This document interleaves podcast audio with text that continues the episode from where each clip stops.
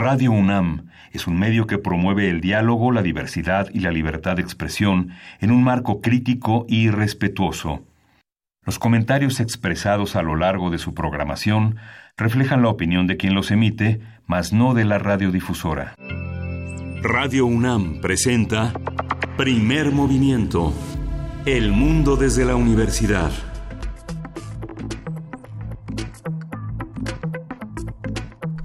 Hola, buenos días. Hoy es viernes 27 de septiembre y son las 7:05 de la mañana aquí en la Ciudad de México. Estamos en la cabina de Radio UNAM en Primer Movimiento. Berenice Camacho, ¿cómo estás? Buenos días. Hola, muy buenos días, Miguel Ángel Quemain. Así es viernes, ya lo saben ustedes, en que recibimos sus peticiones musicales y viernes también de radioteatro.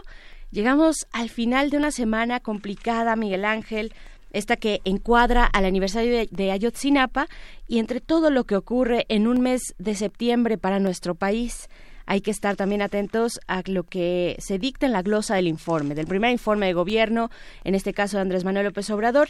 El día de ayer, el secretario de Hacienda, Arturo Herrera, estuvo en la Cámara de Diputados. En esta etapa, ya les comentaba, del primer informe, que se conoce como la glosa, y como era lógico, como era de esperarse, pues habló del paquete económico 2020, de las expectativas de crecimiento para este año y también de algunos pronósticos del entorno económico internacional que a mí me gustaría anotar, porque además creo que tú también vas a tomar el tema. En el ámbito internacional dijo que el panorama económico mundial no muestra una perspectiva mejorada. Las 5 principales economías del mundo, es decir, Estados Unidos, China, Japón, Alemania y Reino Unido, en conjunto representan alrededor del 50% del PIB mundial, pues experimentan en lo individual perspectivas de corto plazo menos halagüeñas con consecuencias económicas globales, ¿no? Un pronóstico complejo a nivel mundial. Dijo también que los constantes vaivenes en la relación comercial entre China y Estados Unidos han alcanzado un punto que coloca la perspectiva de crecimiento mundial de mediano plazo en una incertidumbre. Esto ha generado una dinámica cada vez más volátil de los flujos de inversión, tanto directa como de cartera, y en un entorno generalizado de menor producción mundial que disminuye la demanda anticipada de energéticos, particularmente del petróleo. Eso fue lo que dijo en su análisis, pues más en una perspectiva, en un pronóstico, diría yo, global sobre la economía. Se espera que para la próxima semana, pues ya está agendado, que ahora en el Senado también comparezcan ante el Pleno los secretarios de Relaciones Exteriores, Marcelo Ebrard, esto para el 1 de octubre, que es martes. El mismo Arturo Herrera irá ahora a senadores el jueves 3, y la secretaria de Bienestar, María Luisa Albores, para el 10 de octubre. Sí, la glosa del informe resulta particularmente importante porque obliga a las cabezas de los sectores involucrados en el diseño del programa económico a explicar cómo va a ser la relación, la aplicación de ese presupuesto y su justificación social e ideológica. Ha sido interesante también no solo la participación de Herrera, la de la propia Secretaría de Gobernación en este sentido, y cerrar filas en torno a un concepto ideológico que tiene que transmitirse de una manera muy clara. Lo que sucede y lo que sucedió ayer en el terreno económico es que la reforma fiscal que se ha emprendido no ha sido desglosada, no se delimitan los alcances, aparecen notas atomizadas, pulverizadas en los medios de información sobre la imposición, las tasas impositivas hacia distintos sectores que económicamente no habían rendido tributo a las arcas de la nación, y que ahora van a ser llamados a que den cuentas: el comercio por catálogos, la movilidad, el hospedaje. Son muchos actores, el ambulantaje, que tiene las posibilidades de ser concebido bajo una óptica humanitaria y no persecutoria, comprensiva y no recriminatoria de todos sus territorios. Creo que es una de las partes fundamentales, pero otra, ante la diversidad de signos políticos, y se señaló en varias versiones periodísticas a lo largo de la semana en diferentes periódicos de los estados del país, que hay una baja sustantiva en las asignaciones de la Federación a los estados, y por supuesto en la persecución de la corrupción. Se han revisado a muchas empresas que normalmente estaban abonadas a la asignación de directa o licitaciones maquilladas para cumplir con algunos compromisos desde carreteras hasta construcción de infraestructura en los estados, y que ahora van a ser revisadas. Muchas de esas empresas tienen como dueños a exgobernadores, ¿no?, o a expresidentes municipales que los hizo prosperar su puesto autoasignándose muchas de las obras que están en los estados y que no son, y que son de signos políticos muy diversos, Berenice. Así es, pues de esta manera vamos dando cuenta de este paso de los secretarios, de los integrantes del gabinete de Andrés Manuel López Obrador por el Congreso, tanto diputados como senadores. Estaremos la próxima semana atentos también a este tema. Y pues bueno, les damos la bienvenida también a quienes nos sintonicen en el 105.3, en el 106.9 y el 105.7 en la Radio Universidad de Chihuahua. Saludos, bienvenidos, bienvenidas. Estaremos ahí con ustedes de 6 a 7 hora de Chihuahua, 7 a 8 hora de la Ciudad de México. Y pues tenemos un programa de verdad también muy interesante. ¿Con qué vamos a iniciar, Miguel Ángel? Vamos a hablar en este viernes de ocio de cómo hablar de Ayotzinapa con los más jóvenes, cómo transmitir este sentido duelo sobre una malversación de la información de la justicia. Vamos a conversar con Luis Téllez Tejeda, él es poeta, es cronista y editor, y vamos a hablar también de lo que pasó ayer, cómo se transmiten los hechos de una violencia periférica a una marcha pacífica en la que el sentido mensaje de los padres es: los queremos de regreso, ¿no? Así es. Y también después de nuestro radioteatro sorpresa vamos a tener una nota del día, una nota larga donde vamos a hacer un recorrido amplio sobre Ayotzinapa, por supuesto. Vamos a estar conversando con Luis Tapia, quien es coordinador del área de defensa del Centro de Derechos Humanos, el Pro Juárez. También estaremos conversando con Omar García, seguramente ustedes lo identifican bien. Él es exnormalista de Ayotzinapa, también sobreviviente, fue vocero de pues una vez ocurridos los hechos. Y después también una crónica de la marcha con la periodista Andalucía Knoll. Ella es periodista independiente que trabaja para varios medios internacionales, y pues esto para la segunda hora de emisión. Sí, vamos a hablar también unos minutos con Jorge Cózatl, que es el coordinador artístico de la Academia de Música Antigua de la UNAM. Tiene actividades, tiene una presencia importante en la comunidad universitaria y en la comunidad de músicos mexicanos. Vamos a hablar de sus actividades esta semana entrante. Y también después de la poesía necesaria, que ya está lista y en sus marcas, tendremos una mesa acerca de la reforma al Código Penal en Oaxaca que permite la interrupción legal del embarazo. Una conversación con Erika Llamada Cubo, quien es coordinadora de estados y proyectos en la Red por los Derechos Sexuales y Reproductivos en México. También estará Citlali López en la misma mesa, es periodista, trabaja para el periódico Noticias de Oaxaca, los noticieros de Radio Oro, Fórmula Oaxaca, y es corresponsal de comunicación e información de La Mujer AC en CIMAC. Sí. Vamos a hablar también de teatro, vamos a hablar de la obra Cartufo, vamos a conversar con Miguel Ángel Mesino, que es el productor de la obra. Bueno, pues ya lo saben, un programa interesante y siempre necesario que nos hagan llegar sus comentarios sobre los temas que vamos tocando, que hagamos de esta manera comunidad, que nos envíen, de nuevo ahí está la invitación, sus peticiones musicales. Las estamos recibiendo en redes sociales, @PMovimiento en Twitter, Primer Movimiento UNAM en Facebook, y con lo primero que vamos, música. Esto es un cover de Azúcar Letal, un cover a la canción Guantanamera.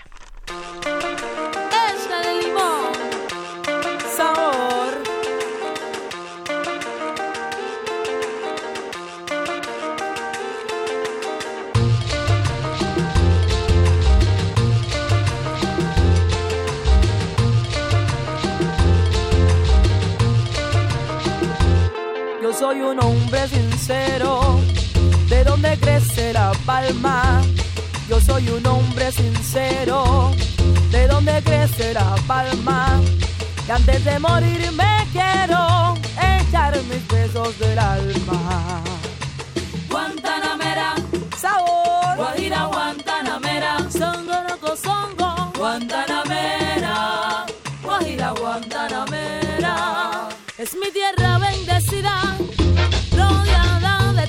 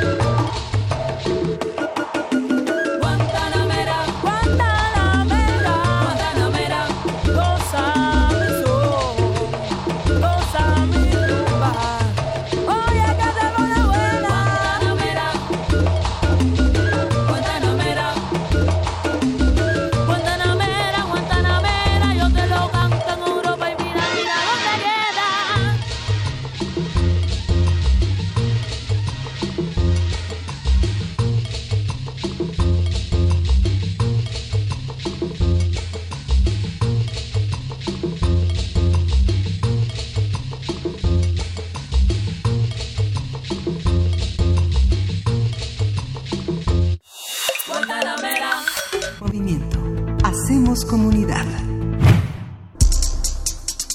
Viernes de Ocio. El día de ayer, 26 de septiembre, se cumplieron 5 años de la desaparición forzada de 43 estudiantes de la Normal Rural de Ayotzinapa, uno de los más emblemáticos episodios de violación de derechos humanos en la historia de México.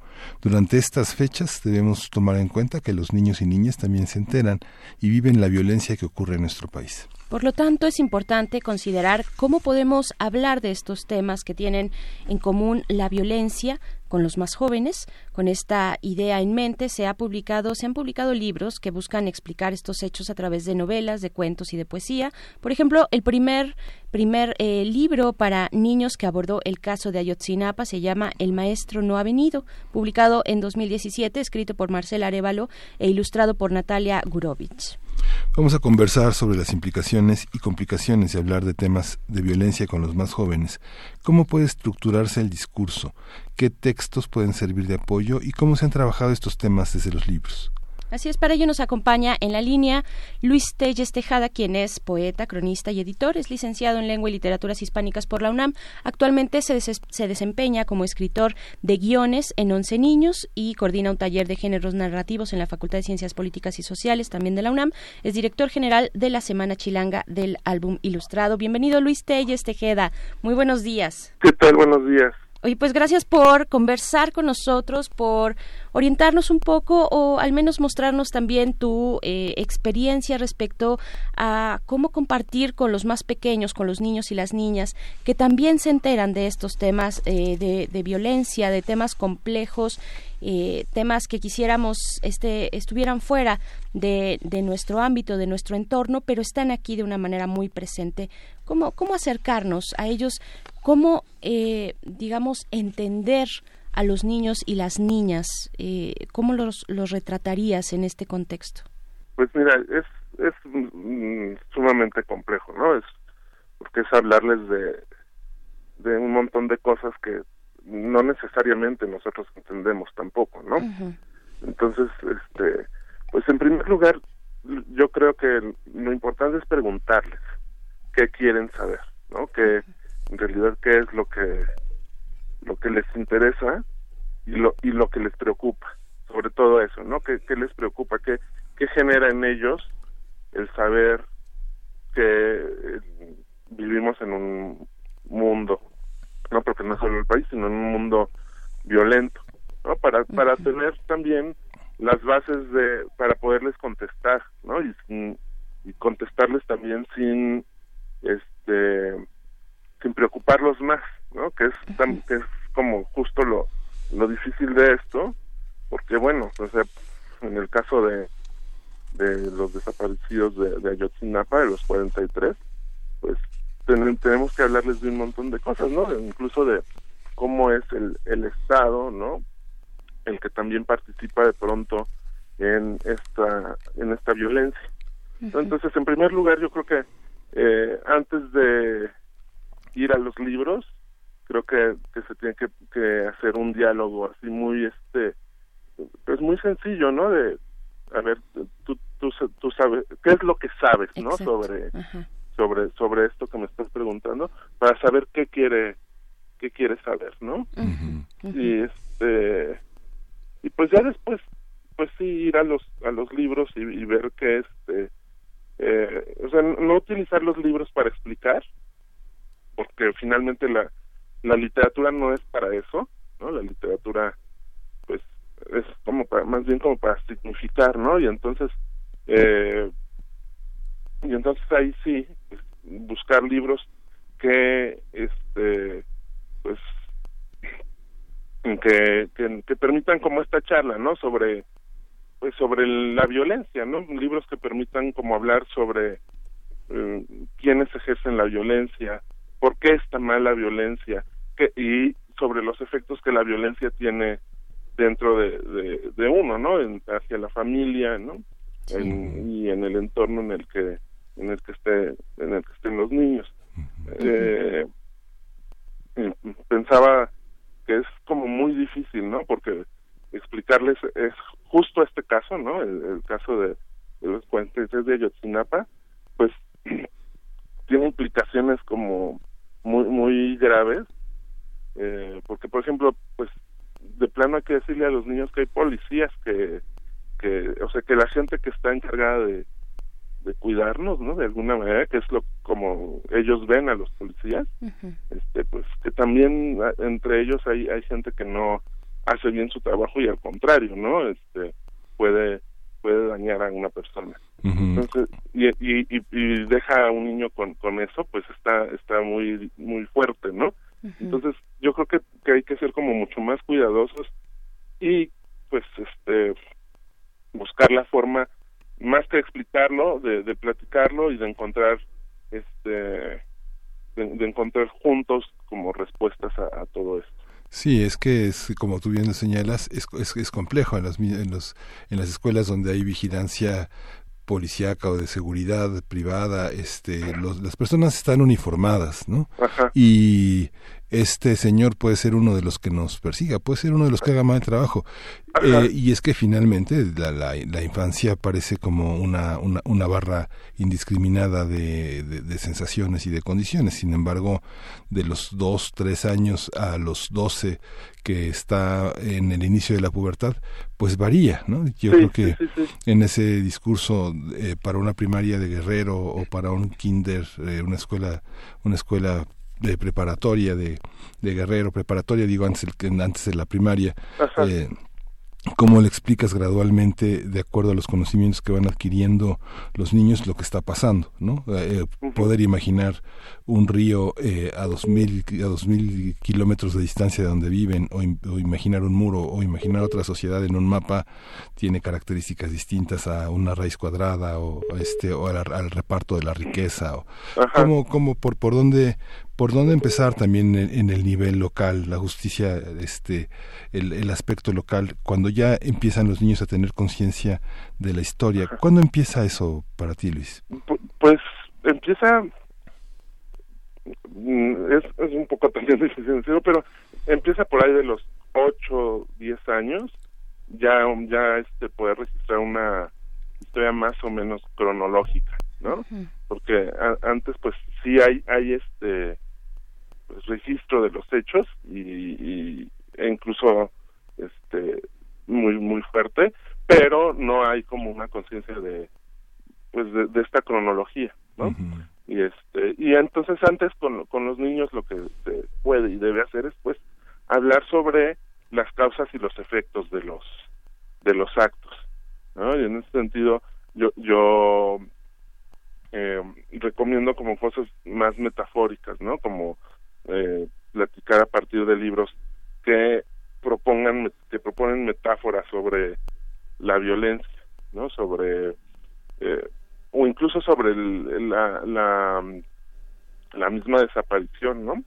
Hay un libro que se llama Mañana viene mi tío, que está editado en Argentina, de un autor que firma como Pantana, y que justo habla eso, ¿no? Es un niño a quien le falta su tío y está todo el tiempo platicando de dónde, qué haría con el tío que no está, y eso, ¿no? O sea, es un niño que está diciendo mañana viene mi tío, vamos a jugar fútbol, mañana viene mi tío, vamos a hacer esto, lo otro, pero no nunca sabemos dónde está el tío, ¿no? Y entonces este tipo de libros permiten eso, ¿no? Como hablar, como preguntarnos entre nosotros y con los niños, pues qué onda con el tío, dónde está, qué le pasó, y podemos ahí ir explorando qué saben, ¿no? O sea, qué han escuchado sobre quienes no están, ¿no? Que no solo son los 43, sino es un montón de gente, ¿no? Claro. El tema de la metáfora, de acercar, bueno, primero que nada, la cuestión de preguntarles me parece que está en el centro, porque de pronto podemos tener nosotros demasiadas preocupaciones como adultos, y tal vez el pequeño o pequeña que tenemos enfrente nos hace una pregunta, pues, en su contexto muy inocente, y nosotros nos soltamos, ¿no? Ajá, nos soltamos a hablar de cosas completamente inexplicables para ellos, Y me parece que la indagación a través de la pregunta es un elemento de entrada básico para saber, bueno, hasta dónde está su curiosidad, qué tanto han percibido de ese ambiente de violencia en el que estamos, para después ir poco a poco y con mucha calma, ¿no? O sea, los niños más pequeños ni siquiera tienen tanta conciencia, digamos, de la cuestión espacial, geográfica, qué es lo que está pasando en, ¿no? Como en el estado vecino, bueno, pues tampoco lo tienen muy claro, qué es el estado vecino, qué es la colonia vecina. Ellos están construyéndose a partir de espacios, pues a veces muy pequeños, ¿no? Sí, como la casa, pequeño, la escuela, ajá, el recorrido de la casa a la escuela o en el mercado, en fin. Bueno, pero lo que yo te quería preguntar también, Luis, bueno, es cómo entender la metáfora.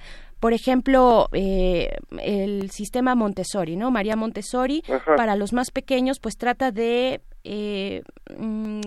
¿cómo decirlo? De eliminar, ser muy concreto, ¿no? De ser muy concreto, de eliminar, por ejemplo, los dibujos animados, ¿no? Porque ajá, niños y niñas muy pequeños no tienen esta capacidad de distinguir entre la realidad y la ficción, ajá, ¿no? Entonces puede ser algo confuso para ajá, ellos. Bueno, eso creen ellos, ¿no? Eso cree el sistema ajá, Montessori, sí, y es un debate. Los niños saben perfectamente, exacto, que no va a salir un unicornio a mitad de la calle.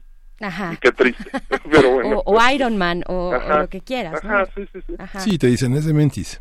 Exacto. Es de juego, ¿no? Aprenden a partir del juego. Ellos lo saben a partir del juego. Ajá. O sea, construyen ese espacio en el juego en donde lo que están haciendo es justo eso, de mentis, de juego, y saben que, o sea, lo que les cuentas de un cuento o lo que puedan ver en una película, es justo eso también, ¿no? Ajá. Entonces, pero pues en estos casos lo que creo es que la metáfora sirve mucho para transitar hacia explicarles, ¿no? Y también dejarlos tranquilos, porque pues sí, si les cuentas lo que sabemos o lo que más o menos se sabe sobre lo que pasó con los 43, está horrible, ¿no? Y lo dejas en ese filo, ¿no? Uh-huh, o sea, pensando en eso, ¿no? O sea, pensando en que pues hay que ser muy concretos, ¿no? Lo que hay que hacerse acá es pues que en el espacio en el que están se sientan seguros los niños pequeños, ¿no? Con los más grandes pues es otro cuento, pero pues también la metáfora, también pues la ficción también nos permite como ir construyendo pues esa opinión o ese punto de vista sobre la realidad. Ajá. Tenemos también un ejemplo muy claro ahora de generaciones o de jóvenes ya tal vez un poquito más grandes, ¿no? Pero que finalmente siguen siendo, pues, de 18 para abajo en su okay, mayoría. Este ejemplo muy claro de conciencia con lo que ocurre con la huelga por el cambio climático, ¿no? Ajá. Con Greta Thunberg y con muchos otros chicos y chicas que se han unido a pues con una conciencia muy clara, ¿no? Es decir, a ver, ¿dónde tú consideras que está esta línea entre pues la inocencia, el mundo propio, la fantasía, ajá, y también la conciencia y a veces hasta la exigencia de justicia, ¿no? En sus contextos más inmediatos los niños y las niñas pues a veces no pueden ser también muy egoístas por un lado y por otro lado también indignarse muchísimo con lo que ellos consideran una injusticia, ¿no? Sí. ¿Cómo lo ves? ¿Cómo ves esta no sé si ambivalencia o polisemia tal vez de las de cómo pueden reaccionar los niños y las niñas ante un entorno complejo, ¿no? Pues cada cabeza es un mundo, ¿no? Y todos uh-huh, reaccionamos de formas distintas, desde elevación hasta pues unirte, ¿no? Como este clamor de por justicia en tanto sientes que a ti te toca, ¿no? O sea, y yo creo que eso es muy importante, ¿no? O sea, generar la empatía entre los niños para que sientan que, pues sí, que cualquier injusticia nos está tocando de alguna forma, ¿no? Unas más que otras, pero no hay que permitir que las pequeñas injusticias se vayan volviendo grandes injusticias porque, pues, estamos donde estamos, ¿no? Uh-huh. Entonces, sí creo que hay un montón de libros que abordan esta cuestión de la empatía, de mirar al otro, uh-huh, que creo que son importantes, para justo despertar este interés por los demás, este sentido de comunidad que pues tendríamos que tener. Sí. Más desarrollado, creo. Y es que la cooperación, digamos, es que hay como todo un proceso de etapas que se tienen que cumplir inevitablemente, independientemente de la corriente educativa a la que se adscriban los niños, porque finalmente la primera corriente es la identificación con sus padres, y eso como que no hay mucha duda, ¿no? En el sentido en el que muchas veces la violencia empieza en casa, la exclusión, el insulto, la descalificación entre los propios padres, de mujeres hacia hombres o de hombres hacia mujeres, de la pareja conyugal hacia los abuelos o hacia los propios tíos, o la discriminación que se tiene entre un hermano por ser niño y una hermana por ser niña, o por ser gordito, o por ser delgadito, o por hacer un deporte, o por fracasar en otro. Digamos, el sentido de la justicia se va incorporando de una manera muy paulatina, ¿no? Que va finalmente cediéndole paso al tema del deseo, ¿no? Que es el tema de yo quiero esto porque y lo tengo que tener porque yo lo quiero, ¿no? Que es el tema de la justicia, ¿no?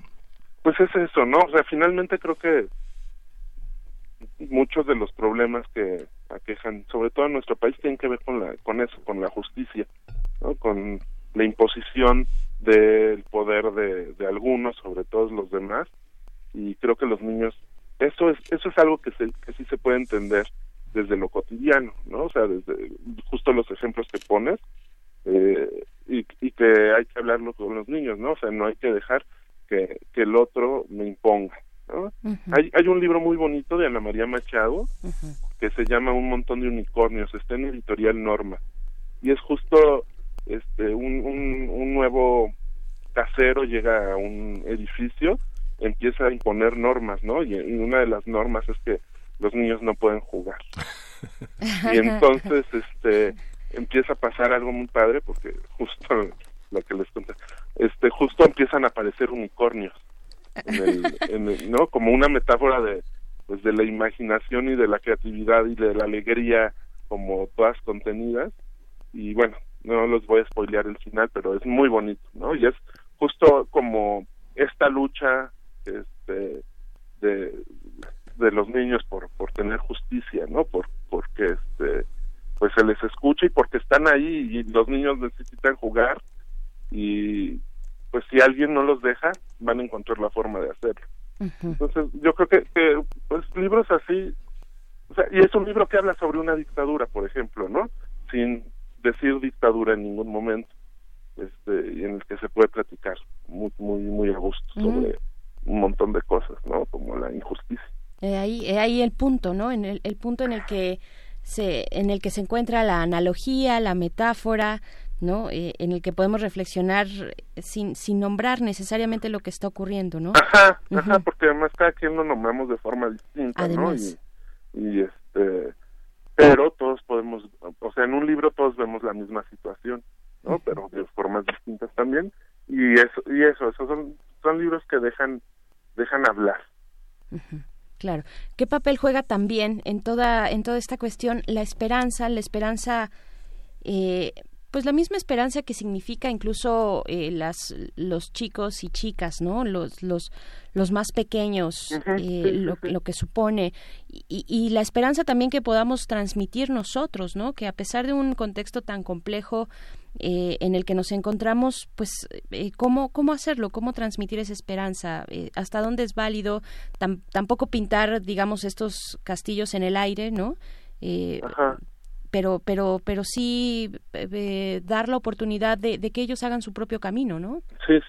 Yo creo que esencialmente lo que distinguiría la literatura para niños y para niños de la literatura en general es justo esto, ¿no? O sea, que sí tiene que brindar ahí un intersticio por donde la esperanza se cuele, ¿no? Uh-huh. Porque, pues, si no tiene sentido, ¿no? Si no, pues incluso la presencia misma de como dices, ¿no? De los niños en el mundo, pues no tiene sentido, ¿no? O sea, es como decirles, explicarles en realidad cómo está todo, y es como decirles, te traje a este mundo horrible, ¿no? Sí. Y entonces, pues es más bien lo que tendría que hacer es, pues el mundo está así de horrible, podemos hacer cosas juntos para mejorarlo, y el entorno en el que estás tú, pues estamos nosotros que te estamos cuidando y te estamos vigilando que no te pase los horrores que pasan,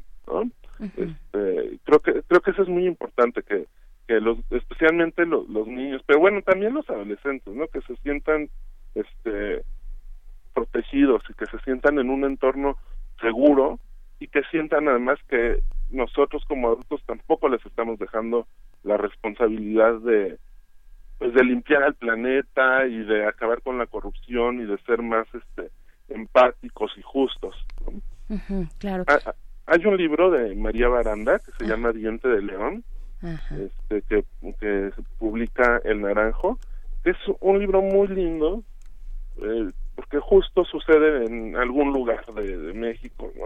Bueno, no nombra México, pero es pero pues sucede, ¿no? Y justo habla sobre la desaparición de alguien, y al final hay un dejo, ¿no? En donde el lector puede decidir un poco si el final es un poco abierto, y uno decide si si se encuentran o qué pasa, ¿no? Y entonces creo que este tipo de libros pues también dejan eso, y este es justo un libro ya para más grandes, ¿no? Como para 10, 11, uh-huh, y en el que sí justo se nombra al ejército, se nombra la desaparición, se nombra la desesperanza, la pobreza, el hambre, pero también pues se da la posibilidad de que pues todo vaya a mejorar. Uh-huh, por supuesto. Tú también, digamos, desde el espacio, los espacios distintos en los que te desempeñas, Luis Téllez Tejada, uno de ellos que es como escritor de guiones en 11 niños, pues ¿cómo ves digamos la exposición que puedan tener los niños y las niñas ante los medios masivos, impresos, electrónicos sobre todo, ¿no? ¿Cómo percibes este ambiente que hay al que los niños puedan estar expuestos, y cuál es la propuesta o en qué te basas tú cuando vas a hacer un guión, en qué estás pensando, digamos, si tuvieras que dar un paso atrás y reflexionar cuando vas a escribir un guión para 11 niños, ¿cómo lo haces? ¿En qué piensas primero? Yo por ejemplo, aquí es como tengo muy claro el interés superior de la niñez, ¿no? Para mí es una regla prácticamente, esa. Pero ¿cómo lo haces tú? Bueno, tienen que ver otras cosas, ¿no? que son un poco más aburridas de contar, ajá, que tienen que ver con la programación, etcétera, pero te hablaría más bien desde la cuestión de la promoción de la lectura, uh-huh, que creo que los niños, justo, siempre anteponer el interés superior de ellos, y algo que para mí es mi bandera, que es que se diviertan, uh-huh, que tengan un espacio donde puedan pues encontrarse o ver otros mundos, pero sobre todo que se diviertan, que esté presente el juego, o sea que el juego no siempre se gana, ¿no? O sea, no, que se diviertan no quiere decir que todo el tiempo se estén riendo, ¿no? Sino que estén pues diversificando su experiencia en este mundo, y que en ese sentido pues pues todo el tiempo haya algún estímulo que los haga pensar, que los haga estar pues eso, reflexionando sobre pues qué quieren, qué hay, cómo pasan las cosas, y que sea de una forma que pues de acorde a su edad, pero también que no todo el tiempo estén pues pensando que tienen que estar construyendo algo o haciendo algo, ¿no? Como en la escuela, o como incluso los papás ahora, ¿no? Todo el tiempo quieren que los niños estén que primero estén en la escuela y luego se van a la clase de tal y luego a la uh-huh, clase de tal, uh-huh, ¿no? Y entonces pues, van perdiendo espacios para divertirse y para desarrollar su personalidad, ¿no? Porque finalmente en cualquier clase, pues lo que hacen es pues transmitirte pues de un modelo, ¿no? Sobre lo que sea y cómo debe ser lo que te estén diciendo, ¿no? En natación te enseñan pues a mejorar una técnica que existe, ¿no? No hay una clase en donde pues uno experimente qué puede hacer en el agua, ¿no? Igual en las de artes plásticas, etcétera, ¿no? Entonces, creo que eso, ¿no? Hay que buscar que los niños tengan espacio para divertirse, porque finalmente esos son los espacios en donde van desarrollando su personalidad y van aprendiendo a convivir y van aprendiendo a relacionarse con el otro. Y pues ahí es donde hay que buscar que, pues, si se la pasan bien en esos espacios es porque son empáticos, son solidarios, etcétera, y no espacios donde se les impongan tantas cosas. Y finalmente nuestra pregunta inicial era cómo hablarles a los niños de Ayotzinapa, y finalmente si uno logra descubrir cómo, uno puede quedar satisfecho porque podrá hablar del 68, del movimiento ferrocarrilero, del movimiento de maestros, de la Revolución Mexicana, de la independencia, de la guerra. O sea, finalmente es una estructura cognoscitiva que permite hablar de muchas cosas al mismo tiempo, ¿no? El tema es un tema general, ¿no? Es justo como hablarles del poder, ¿no? O sea, de cómo el poder lo ejerce un grupo de personas y eso nos afecta a los demás, y nos afecta tanto que incluso podemos desaparecer o nos pueden asesinar, ¿no? Pero pues si uno tiene un niño de 6 años, pues no le dices eso, ¿no? O sea, más bien vas hablando sobre el poder. Los cuentos clásicos tienen toda esta pues estas metáforas, ¿no? La Caperucita es eso, alguien ejerciendo el poder sobre alguien más, tal es así que pues se la come, ¿no? Cenicienta, Barba Azul, en todos los cuentos clásicos vemos eso, ¿no? Alguien ejerciendo el poder sobre alguien más. Sí, claro. Por acá nos piden si podemos repetir algunas de las recomendaciones literarias que nos has compartido. Yo tengo acá Diente de León de María Baranda, que es como para entre 10 y 11 años, nos comentabas, como ¿no? de un 10 para arriba, sí. Un montón de unicornios de Ana María Machado, ese como ¿qué será? ¿Para qué edades? Pues como desde los 4, pero yo lo he leído incluso con chicos de secundaria y funciona, ¿no? O sea, es un libro que... Mañana viene mi tío también, ¿no?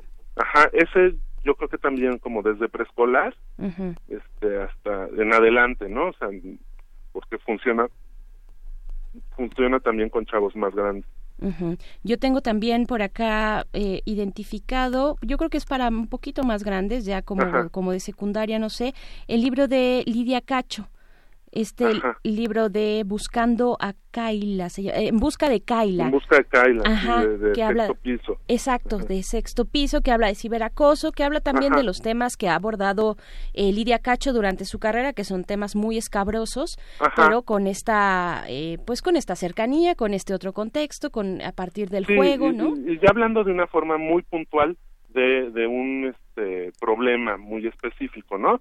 Porque con los otros digamos son libros que son muy muy metafóricos, ¿no? Y que se puede hablar como pues de esta relación de poder, pero acá ya se habla de un fenómeno muy específico, explicándolo muy bien, porque justo, ¿no? O sea, ya los niños grandes quieren o los adolescentes pues quieren respuestas específicas porque escucharon de la palabra ciberacoso, o alguien en su entorno está siendo víctima de esto, ¿no? Sí, claro. También por acá nos comentan, bueno, uno muy conocido, la peor señora del mundo, de No es normal, que es más para jóvenes, escrito por Jacobo Dayan, sobre la normalización de la violencia. Ese es un gran libro que recomiendo mucho, que editó la Secretaría de Cultura hace unos 2 años, y que justo tiene el velo de Ayotzinapa detrás, ¿no? El telón de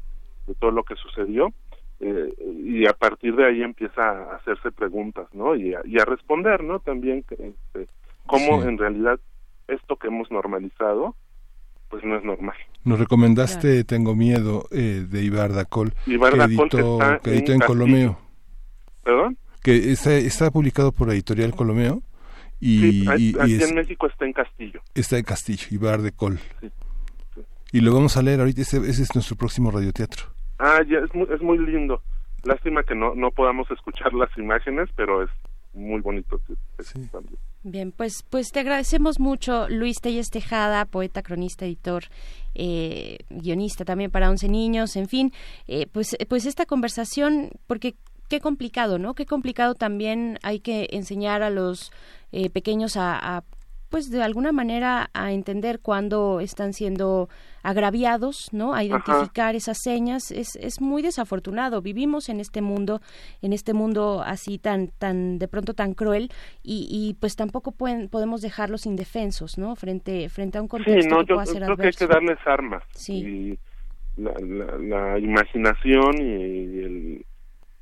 y la conciencia son armas para pues ver el mundo en el que están. Claro, y sobre todo nos quedamos con esta pues este punto inicial de la escucha, ¿no? De escuchar a los más pequeños a partir de la pregunta. Lo más importante, escucharlos siempre, platicar, ¿no? Y no imponerles tampoco una verdad, ¿no? Porque pues ya vimos qué pasa cuando nos imponen verdades históricas. Verdades históricas que se caen a pedazos. Exacto. Mira qué buena analogía. Luis Téllez Tejeda, muchas gracias. ¿Dónde te podemos seguir, Luis? Estoy en redes sociales, me pueden seguir ahí como @pavidonavido con las dos con V.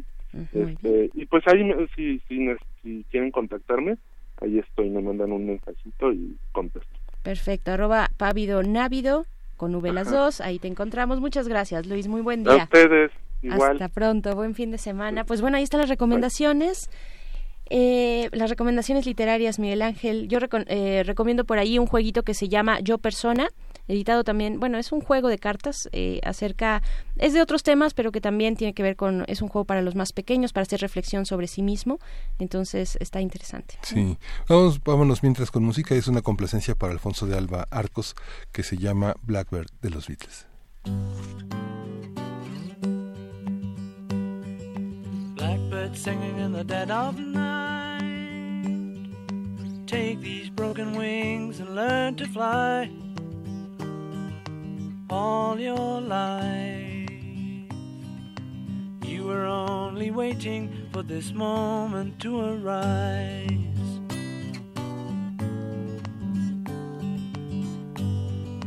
Blackbird singing in the dead of night. Take these sunken eyes and learn to see all your life. You were only waiting for this moment to be free. Blackbird, fly. Blackbird, fly into the light of a dark black night.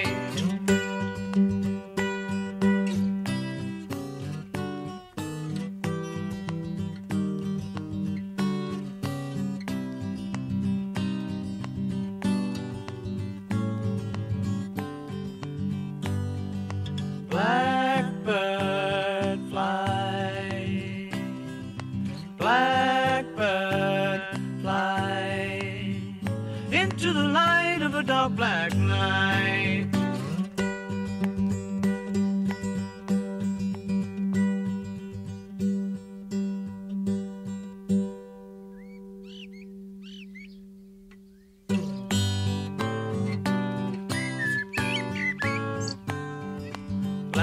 Singing in the dead of night. Take these broken wings and learn to fly all your life. You were only waiting for this moment to arise. You were only waiting for this moment to arise. You were only waiting for this moment to arise. Primer movimiento. Hacemos comunidad. Para teatros, los radioteatros de Primer Movimiento.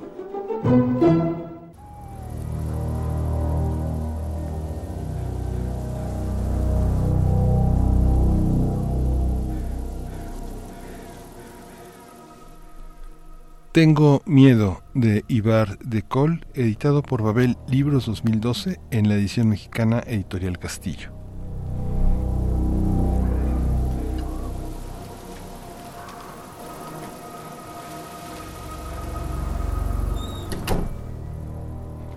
Es hora de dormir. Hay tanto silencio que se oye el golpear de las hojas contra el cristal de la ventana. Todo está oscuro. Solo unas pocas estrellas acompañan a la luna en el cielo. Eusebio no se puede dormir. Tiene miedo. Ananías, ¿estás dormido? No, aún no. ¿Qué te pasa? No puedo dormir. Tengo miedo de los monstruos que tienen cuernos, de los que se esconden en los lugares oscuros y solo dejan ver sus ojos brillantes. De todos esos que nos asustan. Tengo miedo. De los que escupen fuego, de los que son transparentes, de los que tienen colmillos, de los que vuelan en escoba y en la nariz les nace una verruga. Te entiendo. Ven, siéntate a mi lado y deja que te cuente algo. ¿Sabías tú que los que escupen fuego, los que tienen cuernos, los que son blancos, muy muy blancos, tan blancos que parecen transparentes, los que tienen colmillos, los que vuelan en escoba y tienen una verruga en la nariz, los que se esconden en lugares oscuros y solo dejan ver sus ojos brillantes, también deben lavarse los dientes antes de ir a dormir? A veces no les gusta la sopa, se bañan bien con agua y jabón, les da miedo cuando sale el sol, prefieren los helados de muchos sabores y les gusta mucho jugar a la pelota. ¿Es cierto todo eso?, pregunta Eusebio. Claro que sí. ¿Sabes? Ya no tengo miedo. Ahora me voy tranquila a dormir, a mi cuarto. Hasta mañana, Ananías. Hasta mañana, Eusebio.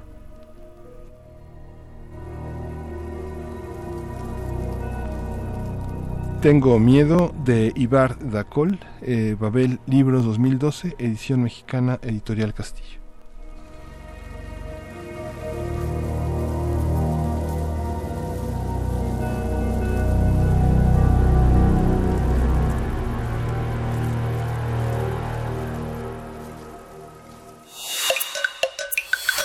Primer movimiento. Hacemos comunidad.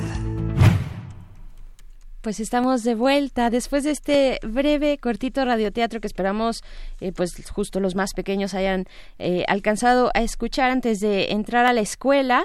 Y pues bueno, distintas recomendaciones, Miguel Ángel, que yo creo que sería bueno compartir de nuevo, repetir antes de irnos al corte de la hora. Mañana viene mi tío, es una de las recomendaciones. Diente de León, de María Baranda, Un montón de unicornios, de Ana María Machado. También este clásico de La peor señora del mundo, es otro ejemplo interesante. No es normal, de Jacobo Dayan, sobre la normalización de la violencia.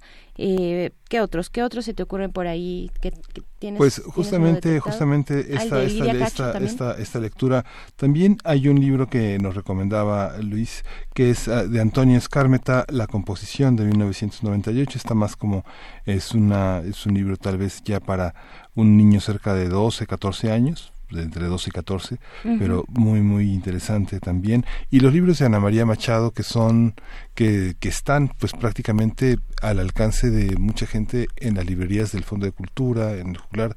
Hay una parte que tenemos, por ejemplo, este tipo de ediciones en naranjo. Hay muchos libros muy interesantes como que tienen que ver con el miedo, como Había un gigante, que es de Jairo Buitrago, de Sergio Andriain, Dragones en el cielo. Hay una gran variedad que tienen que ver con esta difícil identidad, ¿no? Como decía también el de María Baranda, Diente de León, pero también de María Baranda está Temible monstruo, de Alejandro Magallanes, Dos círculos centrados. Hay una enorme variedad. Ediciones en naranjo verdaderamente es muy muy muy interesante, ¿no? Uh-huh, por supuesto. Bien, pues ahí están las recomendaciones. Híjole, yo también estaba pensando, a ver ustedes si allá afuera tienen alguna recomendación que queramos compartir aquí al micrófono, pues adelante, bienvenida sea. No sé si El pequeño rey, que es un libro justo para muy muy pequeños, tal vez en el sentido de que habla de compartir de compartir con los demás, de tener pues un poco de empatía, puede funcionar con los muy pequeños. Es un libro muy bonito y muy cortito también, como suelen ser estos libros para niños y niñas. Y bien, pues vamos a despedir esta hora. Un libro más de Andrés Acosta. También de Naranjo, Tristania. Tristania. Ah, sí, ese no lo conozco. Sí, es un libro sobre historias de terror. Ah, sí. Ay, a ver, seguro irán saliendo más a lo largo del día. Entonces, por el momento nos despedimos de la Radio Universidad de Chihuahua. Nos encontramos con ustedes el próximo lunes a partir de las 6 de la mañana hora de Chihuahua, 7 de la mañana hora de la Ciudad de México. Vamos con algo de Lila Downs. Esto es un cover de la canción Clandestina. Este es de Manu, o es de Mano Negra. De Manu Chao, ¿verdad? Sí, este es de Manu Chao. Y pues bueno, vamos con esto cuando son las 7:57 y después el corte.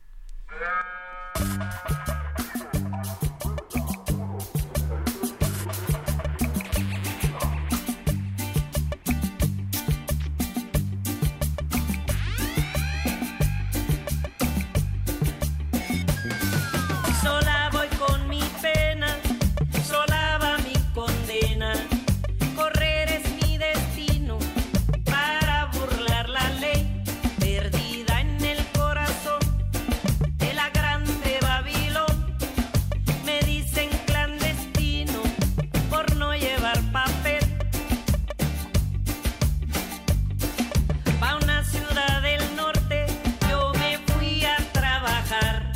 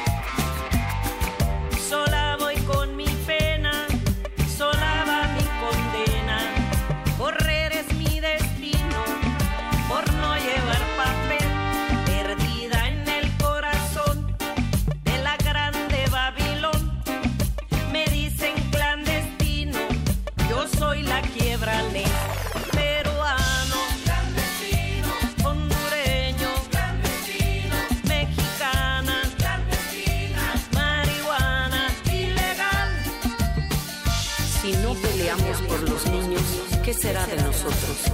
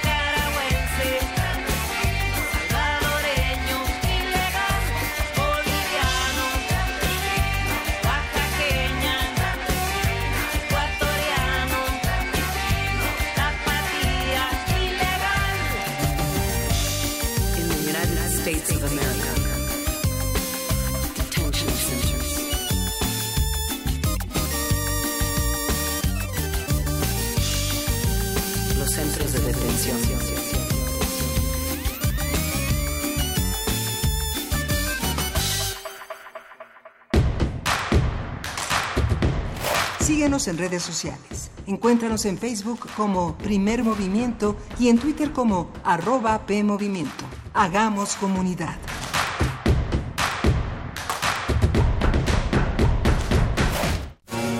La educación, según mi punto de vista, es el derecho social por excelencia. ¿Son los derechos humanos compatibles con el neoliberalismo económico? Lo que se quiere es una fiscalía que persiga al Ejecutivo. La acción de inconstitucionalidad y la controversia de constitucionalidad son promovidas normalmente por actores políticos. Precisamente la manera de prevenir es fomentando la igualdad de género.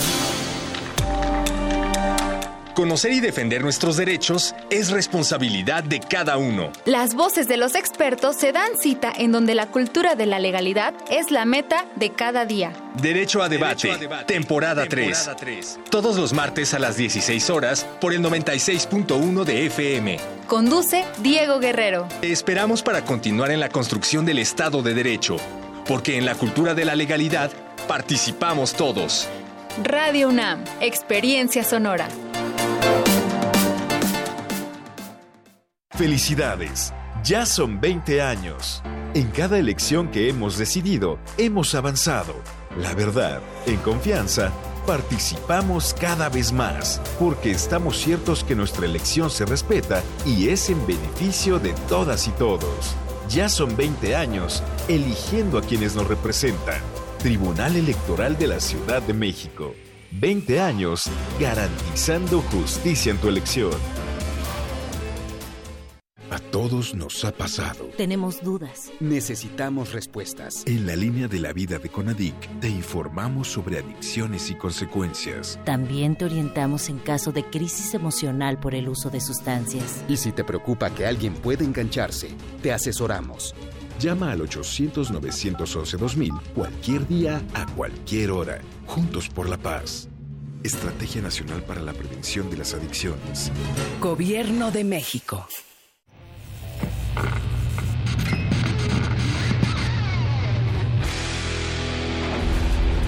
¿Recuerdas esta música?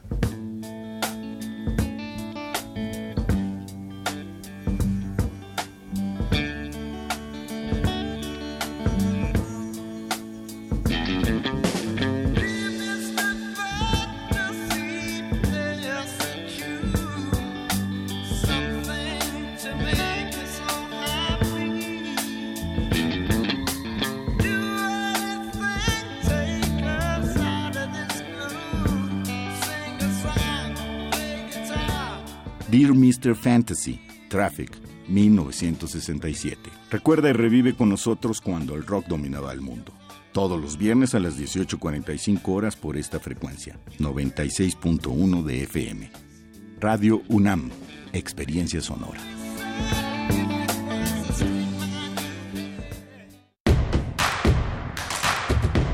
Queremos escucharte. Llámanos al 55 36 43 39 y al 55 36 89 89. Primer Movimiento. Hacemos comunidad. Bienvenidos, bienvenidas. Iniciamos la segunda hora de Primer Movimiento en este viernes 27 de septiembre. Son las 8:05 de la mañana.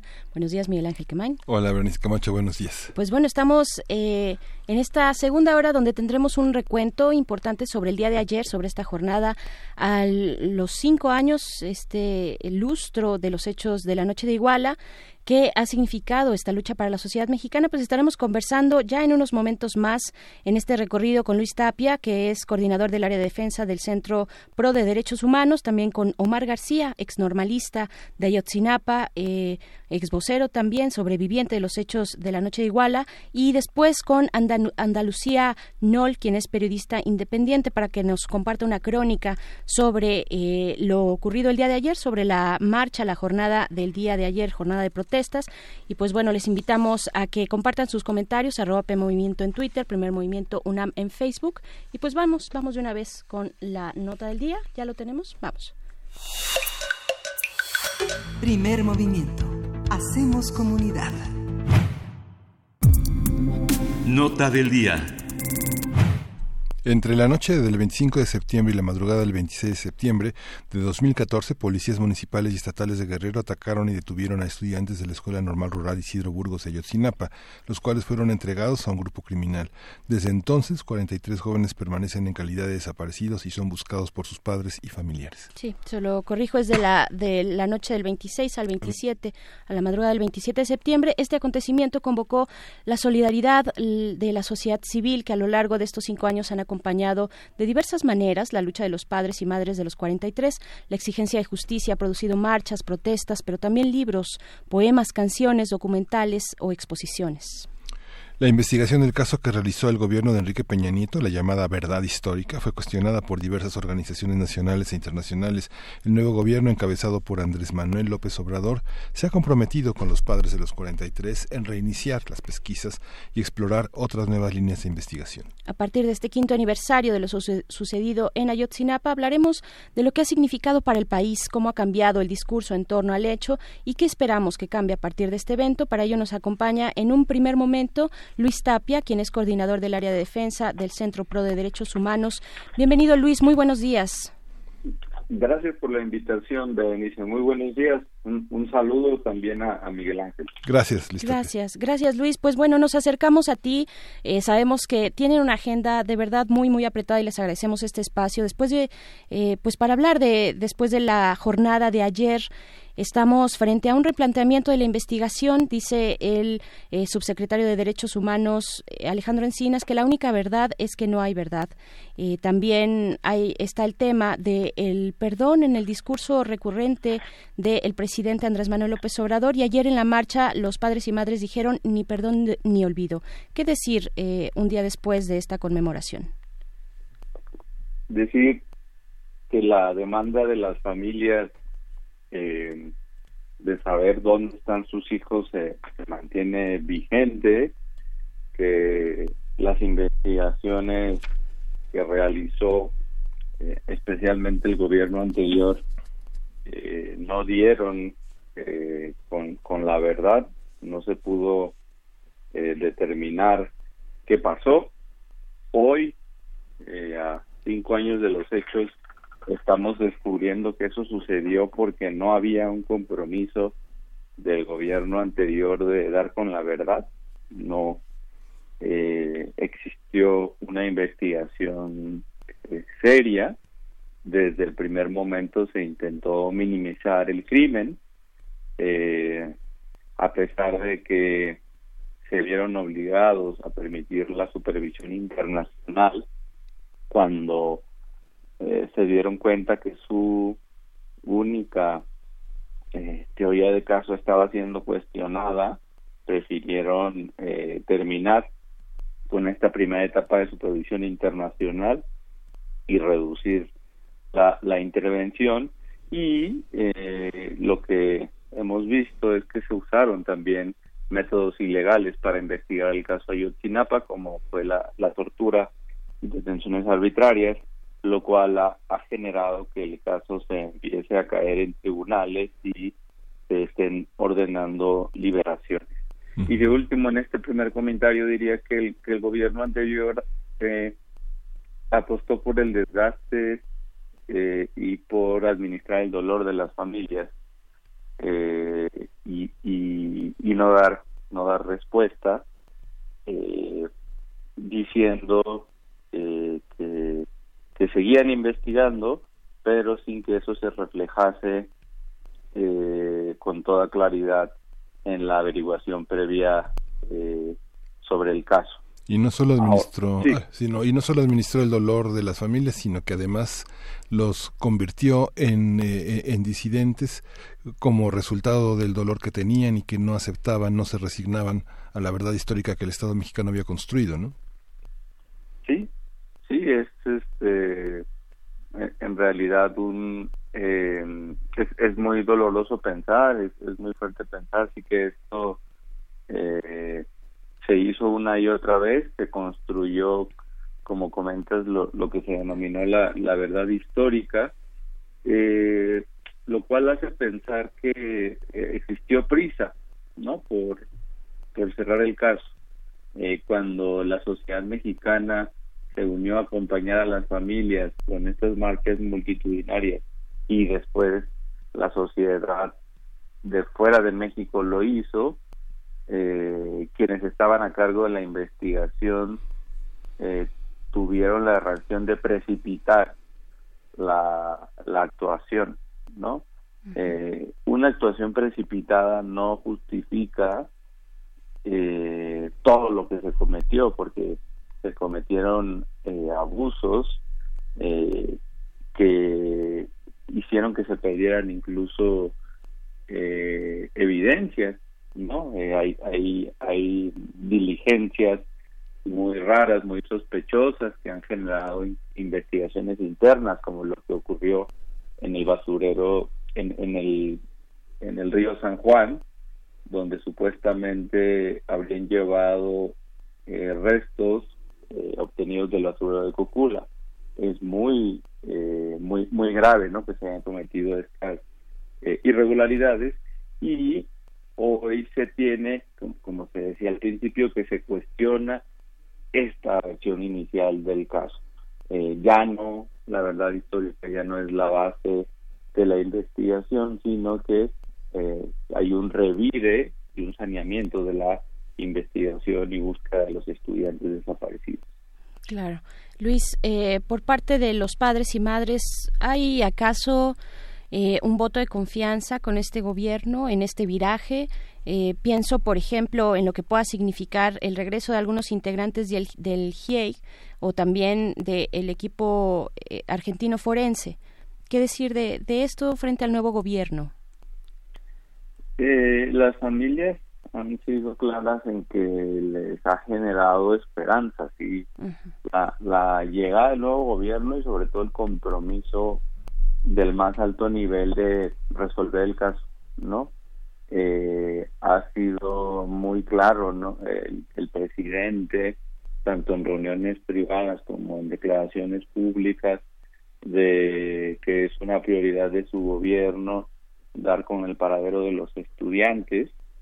Se ha dado mucha apertura cuando se crea la Comisión Presidencial para el caso de Ayotzinapa, el 3 de diciembre pasado, cuando se firma el primer decreto del presidente López Obrador, se incluye en esa comisión a las familias, a sus representantes, a la Cancillería, a la Secretaría de Salud, a la propia Secretaría de Hacienda, y es presidida por el subsecretario de Derechos Humanos, Alejandro Encinas, pero también se acepta un nuevo esquema de supervisión internacional que incluso hace que expertos que hicieron parte del GIEI regresen ahora como integrantes de un grupo de acompañamiento de la Comisión Interamericana. Ciertamente eso genera esperanza. No solo son las acciones, sino también se acompaña de un trato distinto, ¿no? Que se les trate con humanidad, que se les escuche y que se comprenda su dolor. Sin embargo, al mismo tiempo las familias, lo que comentan varias mamás y papás, es que, bueno, ayer lo decían, es muy fuerte decir, pero decían no tenemos nada, ¿no? Uh-huh. El compromiso y las declaraciones que ha hecho el gobierno actual se medirá en los resultados, ¿no?, que se puedan obtener, y ese es el termómetro, ¿no?, con el que se les está midiendo. Ahora no se deja de lado de que sí ha habido acciones, ¿no? Es diferente decir que no se ha hecho nada, uh-huh, porque sí se han hecho diversas diligencias, entrevistas con altos funcionarios, incluso un ingreso al 27 Batallón, una reunión con el secretario de la Defensa, varias entrevistas con el exgobernador Ángel Aguirre, con el exprocurador Iñaki Blanco. A estos dos últimos se les citó a declarar, la Fiscalía General les citó a declarar. Entonces, digamos, ha habido varias acciones en el camino correcto, pero todavía sigue pendiente de resolverse el caso. Uh-huh. En las cuestiones, nos quedan unos 4 minutitos de esta conversación, Luis, pues en las acciones que implica un replanteamiento de la investigación, el mismo subsecretario de Derechos Humanos ha dicho que todas las líneas están abiertas, ¿no? Como la única verdad es que no hay verdad, todas las líneas están abiertas. ¿Dónde pondrían ustedes el acento en esta nueva ruta? ¿Dónde hay que estar atentos para los siguientes semanas, para el tiempo que esperemos sea corto, ya después de 5 años, lo que pueda ir ocurriendo en estas semanas? Sí, recuperar anteriores pistas como análisis de telefonía, tanto nacional como internacional, puede ser una vía. no utilizar prueba ilícita, fundamentalmente tiene que ser otra vía, porque el uso de la tortura aleja la verdad y hace fracasar la investigación. Seguir indagando a partir de informantes que se generen por incentivos de colaboración que han dado a conocer el gobierno de México para apuntar a nuevos lugares de búsqueda de los estudiantes, ¿no? Analizar la intervención legal de comunicaciones que hizo Estados Unidos y revisar si incluso hay más, porque como lo dices, los plazos ya son cortos. Los plazos que el propio gobierno se ha puesto a sí mismo son cortos, en el sentido de que las reuniones que van a tener con las familias, tanto Fiscalía General de manera separada como el presidente de la República de manera separada, tienen que informar, ¿no?, los avances en la investigación en estas reuniones. Claro, claro. Bien, pues Luis Tapia, coordinador del área de defensa del Centro Pro de Derechos Humanos, estaremos atentos, como lo hemos estado siempre, como está la sociedad en este caso tan emblemático. Allí estuvo pues un apoyo importante el día de ayer en la marcha, y no solo el día de ayer, sino organizaciones como ustedes puntualmente en el PRO, pues este seguimiento, esta cercanía con los padres y madres de Ayotzinapa, que han dado una lucha histórica, valiente, admirable, y que es justo que llegue la justicia, que llegue la verdad, y que puedan ellos regresar a su comunidad, a hacer su vida, como todos queremos siempre reanudar nuestra vida después de un momento tan crudo. Te agradecemos mucho. ¿Puedo hacer un último comentario? Claro, perdón. Sí, por favor, Luis. Sí, solo decir, me parece muy muy importante que días como ayer nos recuerdan en la crisis humanitaria que está metido el país, donde más de 40,000 personas buscan a sus familiares desaparecidos. Muchas de esas familias que tienen 9, 10, 11 años o más buscando a sus hijos, a sus hijas, se sumaron ayer también a la marcha, porque hay que recordar que esa es la agenda pendiente en el gobierno actual, dar respuesta a las demandas de las familias de los desaparecidos en el país. Ellos han solicitado un mecanismo extraordinario de identificación forense, la nueva ley general contra la desaparición forzada establece la necesaria creación de un registro nacional de personas desaparecidas, un registro nacional de fosas, una base de datos forenses, mecanismos efectivos de búsqueda en vida. La situación que hoy cruza el país nos debe hacer pensar que son los 43 y que son más de 40,000 que buscan a sus seres queridos, y que la perpetración de desapariciones no ha cesado. ¿No? Es una realidad que lacera al país y que es algo que a toda la sociedad nos debe remover a voltear a ver a esas familias. Aquí se puede marchar acompañando a los 43, pero en el espacio cercano se puede acompañar a muchos otros padres, madres, hermanos, hermanas, esposas, esposos que buscan a sus seres queridos. Sí, 544 desapariciones en los últimos 5 años en Guerrero, ¿no? Es acerca de 4,000 protestas formalizadas, ¿no?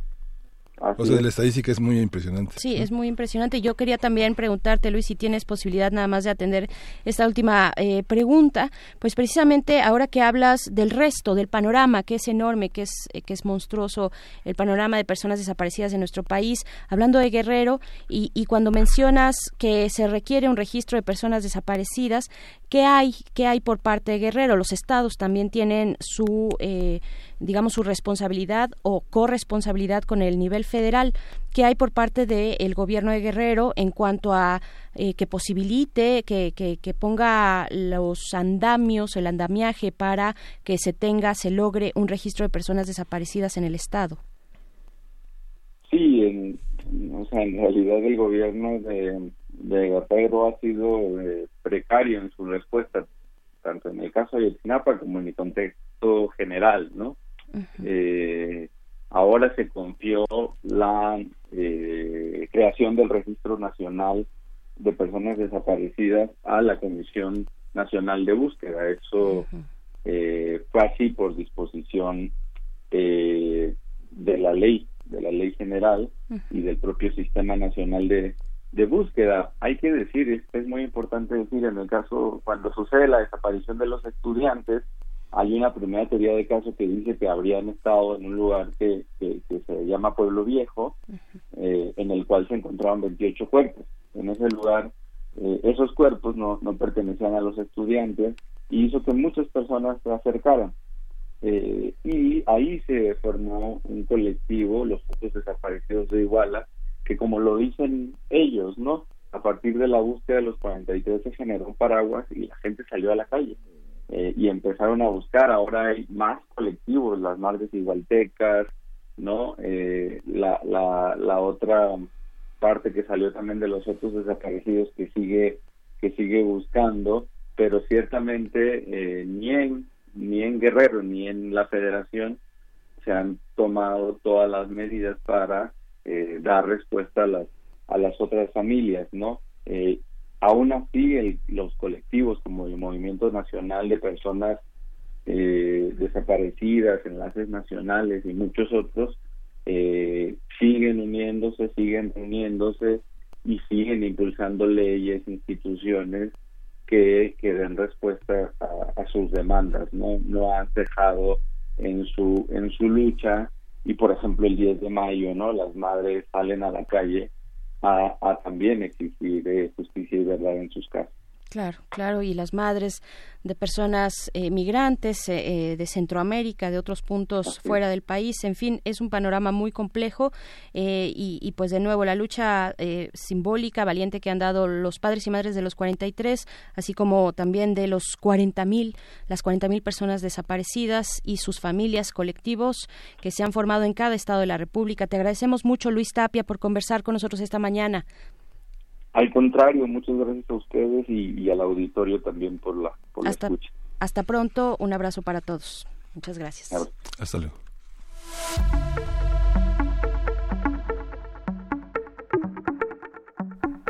Ya está Omar García en la línea. Omar García es un normalista de Ayotzinapa, uno de los sobrevivientes a la desaparición de sus compañeros el 26 de septiembre de 2014, y también es exposero de este enorme movimiento. Buenos días, Omar, ¿cómo estás? Muchas gracias por tomar la llamada. Hola, buenos días, gracias.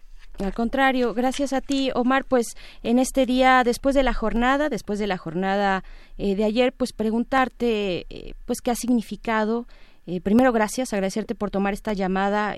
Sabemos que son días muy complicados para ustedes, bueno, prácticamente los que se acercan en torno al 26 de septiembre, pero no han dejado de serlo desde hace 5 años y mucho más. Podríamos ir más allá del 26 de septiembre de 2014 y ver pues la lucha que ha tenido Ayotzinapa, que han tenido las normales, recordamos el año 2012. Si no me falla la memoria, en la autopista del Sol, donde también fueron asesinados 2 estudiantes normalistas. ¿Qué ha significado para ti, en primera instancia, Omar, esta lucha en cuanto a la vida social de este país? ¿Cómo la ha modificado? ¿Cómo lo observas tú? Para mí significa ante todo esperanza. Yo sé que no ha habido resultados concretos, no sabemos bien qué pasó con nuestros compañeros, no se ha hecho justicia, no se sabe la verdad, pues, pero ha valido la pena mantenernos en lucha. El tiempo nos está dando la razón a quienes hemos participado de este gran movimiento. No nos tragamos la versión oficial que dio a conocer Murillo Karam hace 4 años, y nos mantuvimos de pie, y creo que también tenemos que sentir un poco de satisfacción en cuanto a que finalmente se está sabiendo que nuestros compañeros ni eran narcos, que nuestros compañeros no fueron calcinados en un basurero, que nuestros compañeros, les falta saber qué pasó con ellos, quiénes se los llevaron y por qué. Claro. ¿Qué ha implicado también? Tú eres exnormalista. Omar, tú has tomado tu camino y bueno, desafortunadamente los 43 y los que fueron también asesinados, Aldo también, que está en todavía continúa en estado de coma, en fin, no pudieron retomar su camino, no han podido retomar su camino. ¿Qué ha implicado para una generación de normalistas, algunos, muchos de ellos ya graduados, esta generación a la que tú perteneces? ¿Qué ha significado este hecho? ¿Cómo ha modificado sus vidas en tu caso, en el caso de tus compañeros con los que puedas estar en contacto? Bueno, para los sobrevivientes y los compañeros de los estudiantes desaparecidos, pues claro que significó un trauma, un cambio de proyecto en nuestras vidas. Aun cuando los que continuaron estudiando la carrera, se graduaron y hoy son maestros, pues igual les marcó su vida para siempre. Esto es algo que seguramente van a llevar por el resto de sus días y que van a reivindicar, a recordar a nuestros compañeros. En mi caso, pues yo me volví vocero, dejé la escuela, me mudé a vivir a la Ciudad de México, estudio y trabajo acá, pero bueno, eso también me convirtió en un activista del Centro de Derechos Humanos y entiendo que mi responsabilidad ahora es denunciar lo que vi aquellas días, sí, pero también la situación general de crisis de derechos humanos del país, porque no somos los únicos que han padecido esta situación. Se han convertido en articuladores de la propia necesidad en esa zona de Guerrero, de ser también voceros de alguna manera de todo lo que viene atrás de ustedes, reclamando justicia atrás y adelante, ¿no? Claro, es que no tendría sentido nuestra lucha si solo pensáramos en nosotros. Al principio, claro, no dimensionábamos que había más de 43 estudiantes desaparecidos, creíamos que eran los únicos, pero conforme fuimos conociendo a más familias, a más movimientos colectivos que estaban en fosas o en otros lados, caray, te das cuenta de que el problema es generalizado y que nos alcanza a todos la crisis. Entonces, pues, claro, hay que verlo mucho más amplio, mucho más allá de nuestras propias localidades. Uh-huh. Y sin embargo también, bueno, el 43, el número que no deja de ser un número, y sabemos de la frialdad de los números, por eso hay que escarbar qué hay detrás de estos números, qué hay detrás de estas 43 familias que siguen buscando. Es muy simbólico, por supuesto, pero yo quisiera preguntarte a ti, que perteneces a la comunidad, pues cómo ha cambiado, que hagamos, que nos compartas, digamos, un ejercicio de reflexión, un ejercicio de memoria, de cómo cambió la comunidad en torno a Ayotzinapa antes y después del 26 de septiembre. Siempre han sido combativos, siempre han tenido, digamos, un camino, una línea muy clara hacia la resistencia y la lucha. Pero cómo han cambiado las vidas de la comunidad después del 26 de septiembre, Omar. Para responder esa pregunta, primero quisiera decir que el Estado, el gobierno se equivocó al atacarnos a nosotros. Estaban acostumbrados a atacar a gente que no les respondía o que les respondía pero inmediatamente la neutralizaban. Uh-huh. En este caso no fue así. Ellos pensaron que pues seguramente nos íbamos a quedar callados, nos iba a meter miedo, pero al día siguiente, a los meses, años, aquí nos tienen y seguimos igual de combativos. Los chavos en la escuela que entran a estudiar ahí, pues inmediatamente se incorporan, entienden, asumen la lucha por los 43 como suya, como sus hermanos, como sus amigos, aunque no los conocieran. Y creo que en torno a todos nosotros también una sociedad despertó. Gran parte de la sociedad por primera vez salió a marchar, a manifestarse y a simpatizar con este tipo de luchas. Claro. También volviendo a ti y a tu caso, bueno, sabemos que eres defensor ahora de derechos humanos, que estás estudiando, que pues cambiaste, digamos, el panorama y la dinámica de tu vida. ¿Cuáles son tus intereses en cuanto a derechos humanos, en cuanto a qué personas y grupos vulnerables estás observando que hay que acompañar, y cuál es en ese sentido, digamos, tu proyecto profesional como defensor? Pues mira, estudio de derecho. Uh-huh. Y aún no sé por qué especializarme, me llama mucho el derecho indígena, el derecho agrario, pero también el derecho ambiental, sobre todo por esta situación tan grave que también vivimos a nivel planetario, vaya. Pues hay tantos grupos en situación de vulnerabilidad que realmente no da la vida Yo por eso llamo a mucha gente a sumarse, a convertirse en defensores de derechos humanos, defensores del medio ambiente, defensores de lo que sea, porque hay muchas familias de víctimas pues atropelladas en sus derechos, cualesquiera que estos sean, y pues necesitan a un defensor, así como nosotros necesitamos a Tlaquinola, a Naltró, a Serapaz y a los demás centros de derechos humanos. Sin ellos nos habrían engañado, sin ellos nos habrían burlado. Entonces, pues, por eso estoy estudiando acá, y creo que tal vez también la política me interesa. Hay muchas cosas que tengo en mente. Sí, claro. Y pues preguntarte también, Omar, ¿qué ha significado este nuevo, digamos, este viraje, este replanteamiento de la investigación con este nuevo gobierno? ¿Qué decir del panorama que alcanzas a ver? ¿Cuál es el nivel, tu nivel, digamos, de esperanza, de confianza o no en este gobierno? ¿Cuál sería la exigencia una vez que ha cambiado el rumbo de la investigación? Bueno, yo siempre he dicho, a veces veo los comentarios de los seguidores de AMLO, la gente que es muy fanática, y dicen, ¿por qué le reclaman al nuevo gobierno si él no lo hizo? No, pues porque ahora son el Estado, sí, y porque están ahí precisamente porque la gente los puso porque querían algo diferente, y los pusieron ahí porque quieren que resuelvan los problemas que tiene el país, y además ellos mismos querían llegar ahí para supuestamente resolverlos. Entonces no es que haya una esperanza total o una confianza total, sí ya existen expectativas, existe buena fe de nuestra parte, pero no en el sentido de confiarnos del todo, porque si en determinado caso las señales que han dado de buena voluntad no dan resultados, ¿de qué sirven? Claro, hace un momento que platicábamos también con Luis Tapia del PRO, pues yo le recordaba esta palabra que ha estado en el discurso del presidente, que es el perdón. No el olvido, pero sí el perdón en el sentido de la amnistía, ¿no? Y el día de ayer los padres y madres de Ayotzinapa se pronunciaron diciendo ni perdón ni olvido. ¿Qué puedes decir tú, Omar, sobreviviente de la noche de Iguala, sobre esta cuestión de la amnistía en el país ante este contexto de violencia? Bueno, primero decir que la cuestión del perdón o la amnistía es muy... según los grupos es distinto el planteamiento o la visión. Todavía falta un consenso general para ponernos de acuerdo.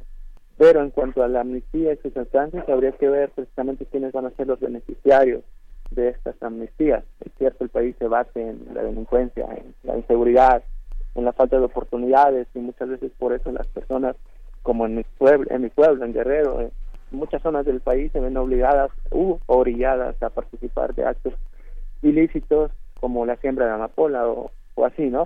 Entonces, pues habría que ver a quiénes van a alcanzar, y en eso yo sí estaría de acuerdo de no perseguirlos penalmente, pero claro, hay gente que ha asesinado, hay gente que ha extorsionado, hay gente que ha hecho otras cosas, y por supuesto se tiene que aplicar la ley según el Código Penal o cualquier cosa, ¿no? Por supuesto nos estaríamos siendo muy inocentes si quisiéramos perdonar a todo mundo. O sea, si meter a todos en el mismo costal, pues tampoco. Claro. Y pues bien, esa pregunta también, el final de la pregunta, ¿cuál es tu nivel de esperanza, de confianza en este gobierno? ¿Cómo ves las siguientes semanas? Esperamos sea lo más pronto posible, que llegue la verdad y la justicia. No podemos imaginar el cansancio de la comunidad de Ayotzinapa, el cansancio sobre todo de las madres y padres, pues que tienen una familia también que atender, ¿no? Que tienen una vida en su comunidad que vivir y que desarrollar. ¿Qué decir de la esperanza en este nuevo gobierno? Pues nosotros cargamos la esperanza, construimos la esperanza. Yo creo que la investigación no solo está a cargo del gobierno, está a cargo también de la Comisión Interamericana, de la CNDH, a ver qué tal sale, por cierto, de los familiares. Creo que hay todo un equipo de multilateral que se va a encargar de construir y de investigar nuevamente. Entonces, por eso... el mensaje que también da nuestro movimiento es que la esperanza pues no se espera o no se otorga de alguien arriba, se construye. O sea, tenemos que crear esperanza nosotros mismos, tenemos que participar, no debemos esperar que ellos lo resuelvan todo, porque en primera a lo mejor no quieren y a lo mejor no pueden. Entonces, pues por eso tenemos que ser nosotros también quienes tengamos una incidencia total. O sea, nuestra esperanza estaría al 80%, tal vez, no sé. Me cuesta mucho hablar de eso, Claro. Y cuando dices, a ver qué tal sale la CNDH, ¿te refieres a la nueva presidencia? Al nombramiento del nuevo titular, y que sea una persona pues, que esté de parte de las víctimas, de la imparcialidad, de la neutralidad, por supuesto, pero también de la ley, claro, pero que no le hagan el juego a los gobernantes, independientemente de quiénes sean estos. Bien, pues Omar García, exnormalista de Ayotzinapa, vocero también, ahora estudiante de Derecho y Derechos Humanos, te agradecemos mucho, estaremos pendientes, como lo hemos estado, sobre cómo marche este viraje de la investigación y pues acompañando a las familias desde aquí, de estos micrófonos de la radio universitaria. Hay una comunidad universitaria que apoya muy de cerca a los movimientos como este, y pues te agradecemos mucho que platiques con nosotros esta mañana. Muchas gracias, Verónica. Gracias. Omar García. Pues bueno, vamos a hacer una pausa. Continuamos con esta narrativa, con esta pues este recuento del día de ayer, el 26 de septiembre de Ayotzinapa. Sí.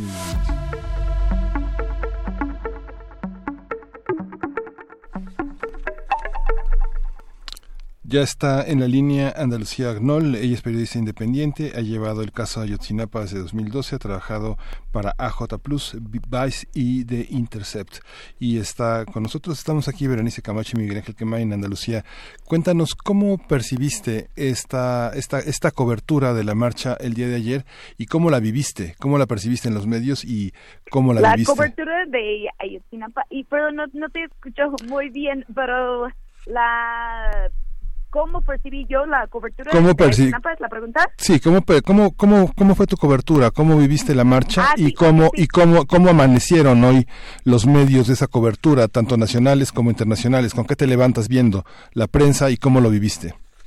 Pues yo creo que lamentablemente de los medios masivos se enfocaron más en pues un grupo chiquito que sí hizo pues actos que destruir bancos, vidrios, etcétera, tiendas y desmanes, pero que no, y fue que los medios enfocaron mucho en eso y no tanto a lo que está pasando con el caso de Ayotzinapa, ni cómo sienten los padres y las madres. Incluso yo vi varios sobrevivientes de los ataques, y sí, ahora son maestros, pero sí, aún sí vinieron a la marcha porque para pues, aún exigir justicia y también la presentación de vida de sus compañeros, y pues no había mucho enfoque en realmente qué están pidiendo los padres y las madres y los estudiantes ahora y qué ha pasado con la nueva fiscalía, con las investigaciones, con lo que pasó recién con la liberación de los policías detenidos. Entonces, porque hay muchos temas aún vigentes sobre Ayotzinapa y lamentablemente siento que muchos no cubrieron estos temas. Uh-huh. Tú has estado en muchas marchas en el tema de Ayotzinapa. Esta marcha, después de que el presidente da todo su apoyo, después de que el subsecretario de Gobernación dice y desglosa los errores del caso, y después de que estuvieron en la Cámara de Diputados, ¿crees que hay una sensibilización en el ambiente social? ¿Hay nuevos actores acompañando? Perdón por interrumpir, pero yo no sé, que puedes hablar un poco más alto, no escucho. Es que es un tema que no es de hablar alto, sino yo creo que es un poco del audio. A ver si voy a desglosarlo un poco más breve. Después de que los padres de los estudiantes estuvieron en la Cámara de Diputados, después de que el presidente les ha garantizado el apoyo, ¿hay nuevos actores sociales en esta marcha? ¿Tú visibilizas más sensibilidad, no solo de sindicatos y de organizaciones, sino de la sociedad en su conjunto, estudiantes, otro tipo de actores? Yo personalmente lo vi pues muy parecido a otras marchas, más que nada los de que marchan el 26 de septiembre, y quizás más yo diría que vi un ambiente un poco diferente de que la gente aún apoya a las familias, pero como que no era un ambiente que vimos hace 5 años, que era un ambiente de mucha rabia y mucho enojo y coraje, que eso había pasado, y como mucha exigencia para que el gobierno hiciera algo, ¿no? Entonces ahora lo sentí la marcha, como la gente, tanto los estudiantes, muchos jóvenes con mucha energía, aún exigiendo que haya justicia, que sigan con las investigaciones, pero más que nada estar presentes para mostrar su apoyo a esas madres y padres que han pasado los peores 5 años de sus vidas buscando a sus hijos sin respuesta. Claro. Hola, Andalucía Knoll Solof, te saluda Berenice Camacho. Dime, ¿me escuchas bien a mí? Sí, sí, también te escucho muy bajo de los dos, o sea, te escucho poquito. Ajá. ¿Qué te parece, Andalucía, si volvemos a comunicarnos contigo para tener un mejor audio? Y pues volvemos, estamos aquí conversando con Andalucía Knoll Solof, quien es periodista independiente, es una periodista que ha acompañado a la comunidad normalista de Ayotzinapa desde 2012, ha estado por allá, y bueno, ha tenido una cercanía muy interesante en su quehacer periodístico, y también ha reportado para medios, ya lo decías, Miguel Ángel, para como Al Jazeera Plus, por ejemplo, para Vice, para The Intercept, para varios medios que se me escapan, medios internacionales, acerca pues de estos movimientos sociales en México. Entonces creo que ya la tenemos. Sí, vamos a tener esta visión de los medios. Ayer tuve oportunidad de recorrer la ciclopista de Reforma y ver, hacer como una especie de recuento de los destrozos. Llegué con algunos amigos y compañeros al periódico El Universal. Había un sentido profundo de zozobra, de incertidumbre, de cómo salir a seguir con las cámaras y el video a estos embosados, a estas personas anónimas que se dicen anarquistas, y ver los destrozos. Lo mismo en la Alameda, también continuaron esos destrozos, y justamente lo que señala Andalucía es que muchos medios se focalizaron en esto, pero continúa sí. Tú con la pregunta, Berenice. Sí, Andalucía Knoll Solof, estamos de nuevo contigo, esperamos que se escuche mejor. Preguntarte también, bueno, mencionábamos en este cortecito. No, perdón, ahora sí les escucho, de hecho menos. No les escucho nada. No nos escuchas nada.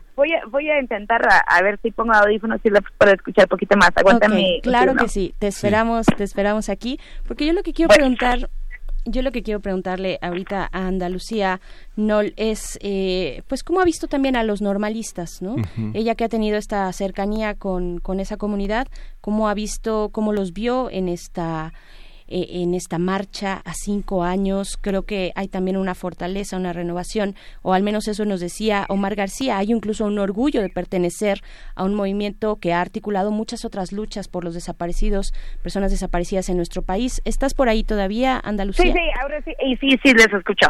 Entonces, pues yo vi, y también vi que no solo una cosa que sí siempre pasa en esa marcha, y de hecho fue la razón por la cual los normalistas habían ido a Iguala la noche del 26 de septiembre de 2014, es que las normalistas y los normalistas de todo el país siempre, y de la ASESM, de la Asociación de Normales Rurales, de Socialistas Campesinos, y que ellos siempre asisten a marchas así grandes. Entonces ayer no solo vi tanto los normalistas de Ayotzinapa actuales y los normalistas egresados de Ayotzinapa, pero también de muchos otros normales, incluso desde, creo que Americingo y otros de que son de mujeres. Yo me acuerdo que yo subí a la tarima para sacar una foto y vi una mar de mujeres así gritando las lemas y las canciones, y eso también vi como, pues, nuevas generaciones, ¿no? Que ya, por ejemplo, yo que pasé mucho tiempo en Ayotzinapa, pero yo veo a los estudiantes y yo no conozco a nadie, ¿no? Porque ya han egresado y ahora ellos son maestros, y que siguen con Ayotzinapa, tienen como pues que la lucha es parte de su programa de estudios. Entonces que tenían así muy organizados los nuevos estudiantes, los nuevos ingresos, que les dicen muchos de esos los pelones, porque les cortan el pelo cuando entran, ¿no? Pero ahí como también que ellos han adoptado lucha, porque yo creo que todos, especialmente los de Ayotzinapa, saben que pudieron ser ellos, ¿no? Entonces, aunque que ellos entraron después, saben que esa represión siempre les pueden pasar. Y también hubo pues recién muchos ataques han estado pasando a las escuelas normales tanto en Michoacán y Chiapas, entonces saben que siempre están en riesgo, ¿no? O sea, una de las cosas que sí el nuevo gobierno, o sea, la parte de la 4T, es que sí reabrieron la normal del el Meje. Creo que no estoy seguro que lo estoy pronunciando bien, pero un normal que sí fue cerrado en el estado de Hidalgo y ahora sí está que lo reabrieron, ¿no? Entonces yo creo que es como parte de ser estudiante de Ayotzinapa, es ser parte de esa lucha, y que yo vi muchos de los estudiantes de egresados que vivieron esos tiempos tan difíciles y que están haciendo, pues muchos son ya maestros, muchos aquí en el Estado de México, de hecho, porque no pudieron conseguir trabajo en Guerrero y vinieron aquí, y pues ellos están pues contentos ver a sus otros compañeros con quien vivieron tanto en estos años. Uh-huh, claro. Andalucía, ya para despedir esta comunicación contigo, también preguntarte, tú que tienes como periodista independiente colaboración con otros medios, con medios sobre todo internacionales, pues cómo se lee esta batalla, esta lucha de los padres y madres de Ayotzinapa, esta lucha de los movimientos estudiantiles, de los normalistas rurales en nuestro país, bueno, en México, ¿cómo se lee afuera esta nota?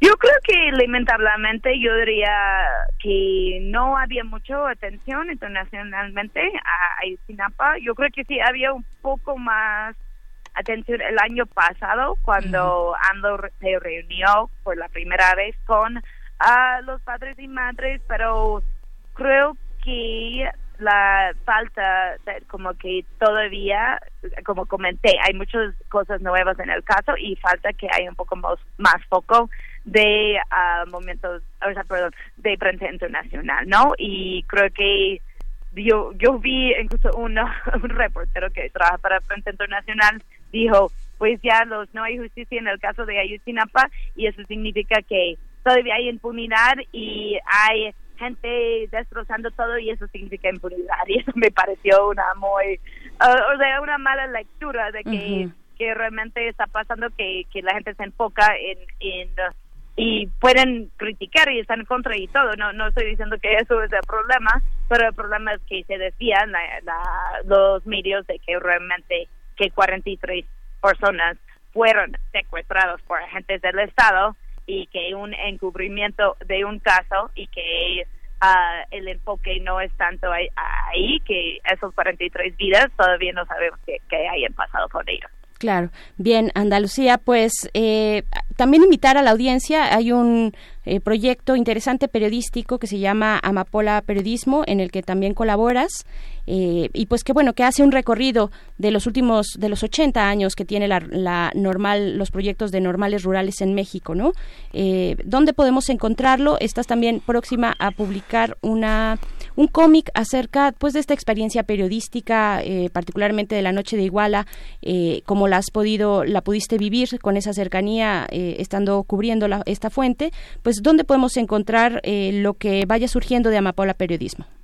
Okay, sí, Amapola yo colaboro más que nada con fotos a veces, y son la mayoría sí son compañeros y compañeras periodistas en el estado de Guerrero, y puedes así checar Amapola Periodismo, que hizo un micrositio.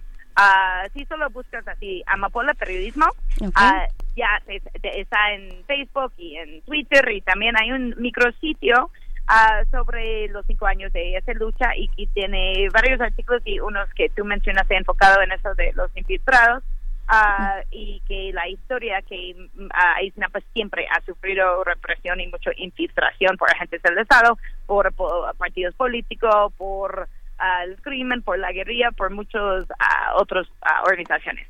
Entonces, y yo sí estoy un libro mío que se llama Vivos se los llevaron, buscando los 43 de Ayotzinapa, está por salir el próximo mes con el editorial Ediciones B, y es un cómic que yo realicé con 2 ilustradores, Marco Para y Anaí Galariz, y que cuenta la historia no solo de esa noche horrible y terrorífico en Iguala, pero también todo lo que han hecho las mamás y los papás para buscar a sus hijos, y este libro estaría disponible en librerías en todo el país, y voy a estar yo haciendo bueno, estamos haciendo muchas presentaciones, entonces a mí me pueden seguir en redes a Anda la Lucha y estaré anunciándolo eso en Twitter y en Instagram, y también el proyecto, que es un proyecto bilingüe, que el libro va a salir en español y también en inglés, entonces las redes tienen nombres de vivos, se los llevaron en inglés, que es Alive You Took Them, y pueden buscarlo, pero también si buscan vivos, se los llevaron y novela gráfica, ya lo pueden encontrar. Perfecto. Muchas gracias. Gracias a ti, Andalucía Knoll Solov, periodista independiente. Pues estaremos ahí pendientes de esta publicación. Hasta pronto. Muchas gracias. Hasta luego. Pronto. Hasta pronto. Hacemos una pequeña pausa. Síguenos en redes sociales. Encuéntranos en Facebook como Primer Movimiento y en Twitter como @PMovimiento. Hagamos comunidad.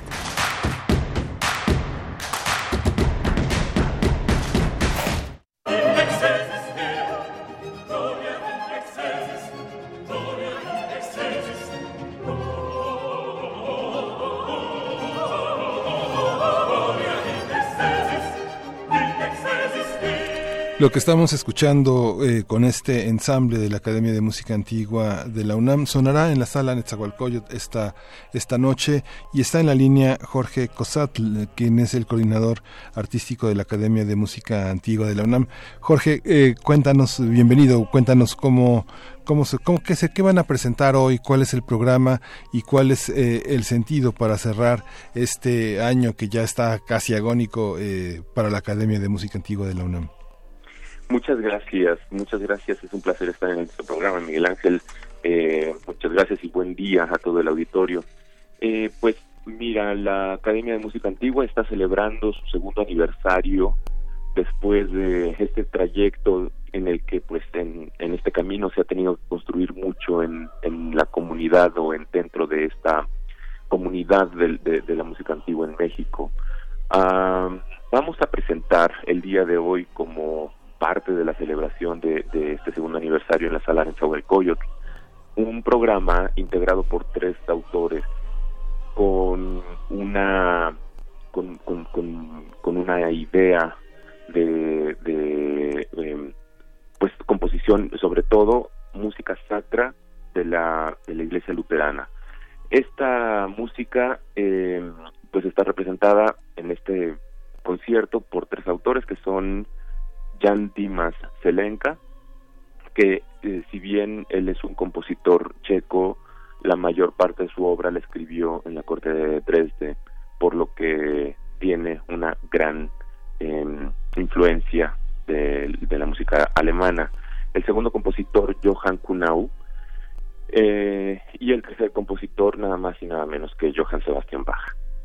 Justamente estábamos escuchando un fragmento, el del Gloria de la Misa en La, de Johann Sebastian Bach, escrita para dos traversos, para cuerda, bajo continuo y, por supuesto, voces solistas y coro, que es exactamente la dotación de la Academia de Música Antigua de la UNAM. Uh-huh. Tenemos una visión que es muy escasa de la justamente de esta clase de música, no suele escucharse, y menos por compositores contemporáneos. ¿Tenemos un público para esta música? Yo creo que parte de las de las directrices y de los objetivos de la Academia de Música Antigua de la UNAM no es nada más pues presentar la música, sino difundirla. Por supuesto que hay público, y cada vez más. Desde 1980 ha habido pues un redescubrimiento, si lo podemos llamar así, de la música antigua. Tomemos en cuenta que poco a poco han ido cambiando los repertorios, me refiero a la música de concierto, y cada vez se ha desprendido más de la emoción la música y ha llegado a la razón. Por lo tanto, los públicos van cambiando. Y podríamos decir, yo cito al maestro, ahora no tengo el nombre, lo olvidé, pero de pronto podemos decir que es el redescubrimiento de la música antigua, el gran descubrimiento en el siglo XX.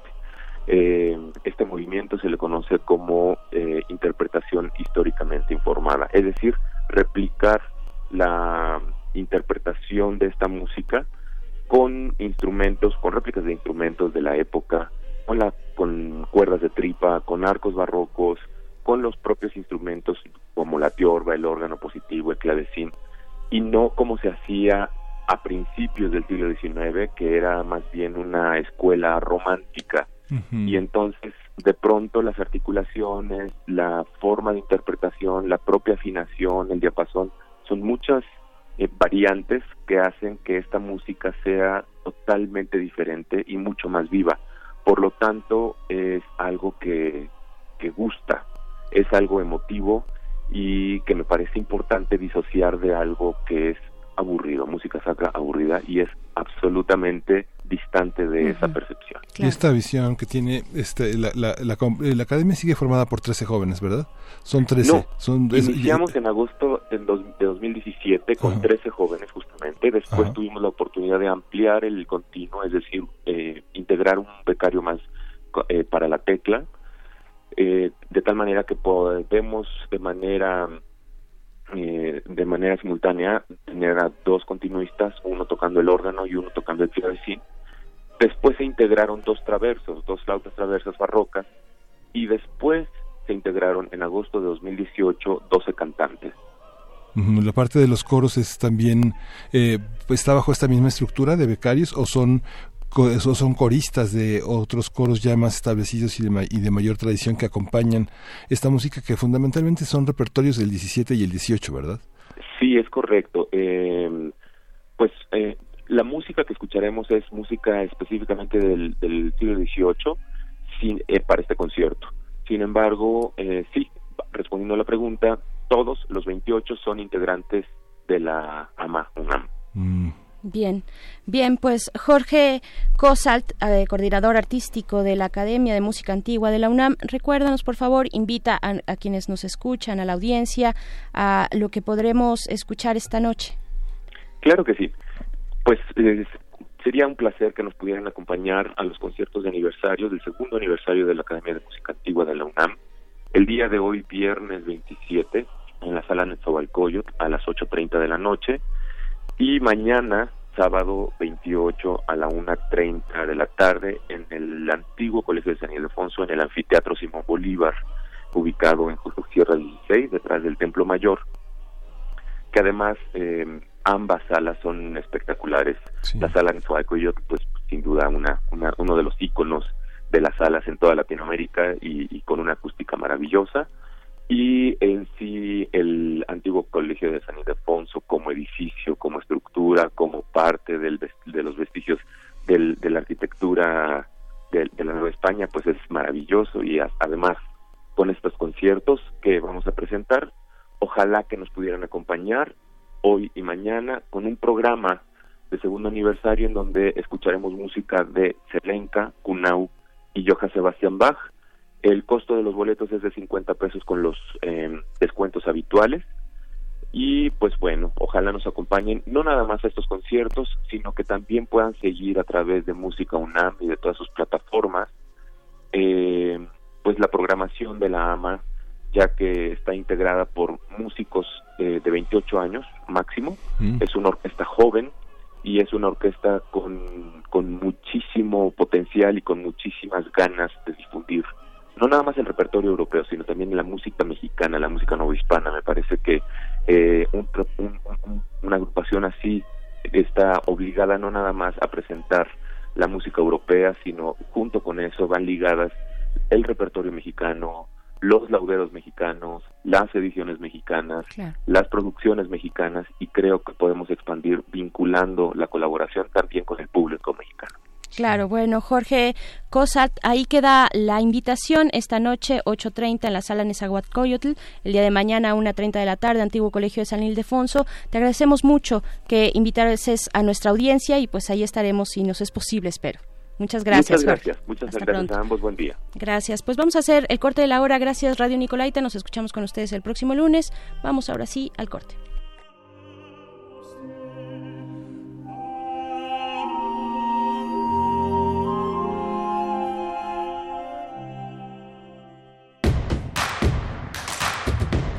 Síguenos en redes sociales. Encuéntranos en Facebook como Primer Movimiento y en Twitter como @PMovimiento.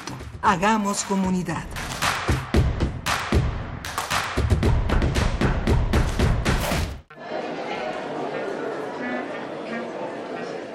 Historia de la literatura. Concepción del arte. Idealismo revolucionario. Amores fugitivos. Conferencias magistrales. Creadores escénicos. Descontentos sociales. Clases inolvidables.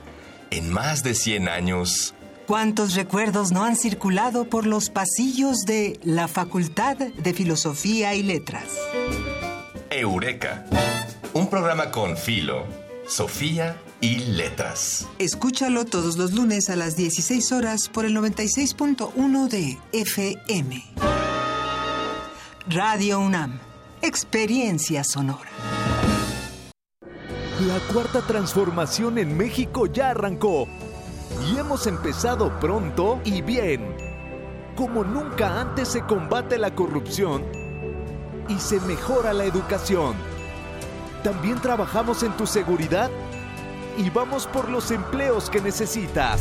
En PT trabaja y cumple. Afíliate al Partido del Trabajo y juntos lucharemos por un México más justo. El PT está de tu lado. Sí, a veces sientes que no hay salida. Que nadie te oye. Ni te ve, ni le importa si estás triste o enojado. O a lo mejor no quieres decir nada. Porque no sabes qué te está pasando. Pero siempre hay opciones. Si necesitas ayuda, búscanos. @lineade_la vida en Twitter o la línea de la vida en Messenger de Facebook. Aquí te escuchamos cualquier día a cualquier hora. Juntos por la paz. Estrategia Nacional para la Prevención de las Adicciones. Gobierno de México. Info Ciudad de México presenta Voces por la Transparencia, en la voz de Marina San Martín Rebolloso, comisionada ciudadana del Info Ciudad de México.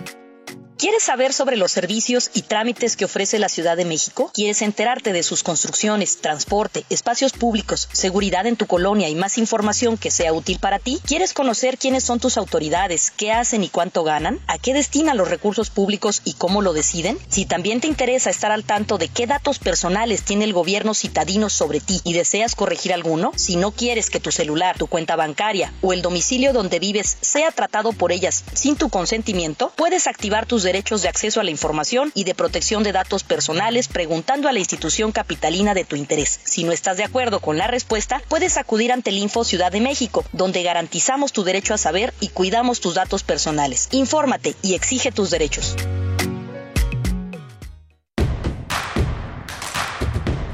Queremos escucharte.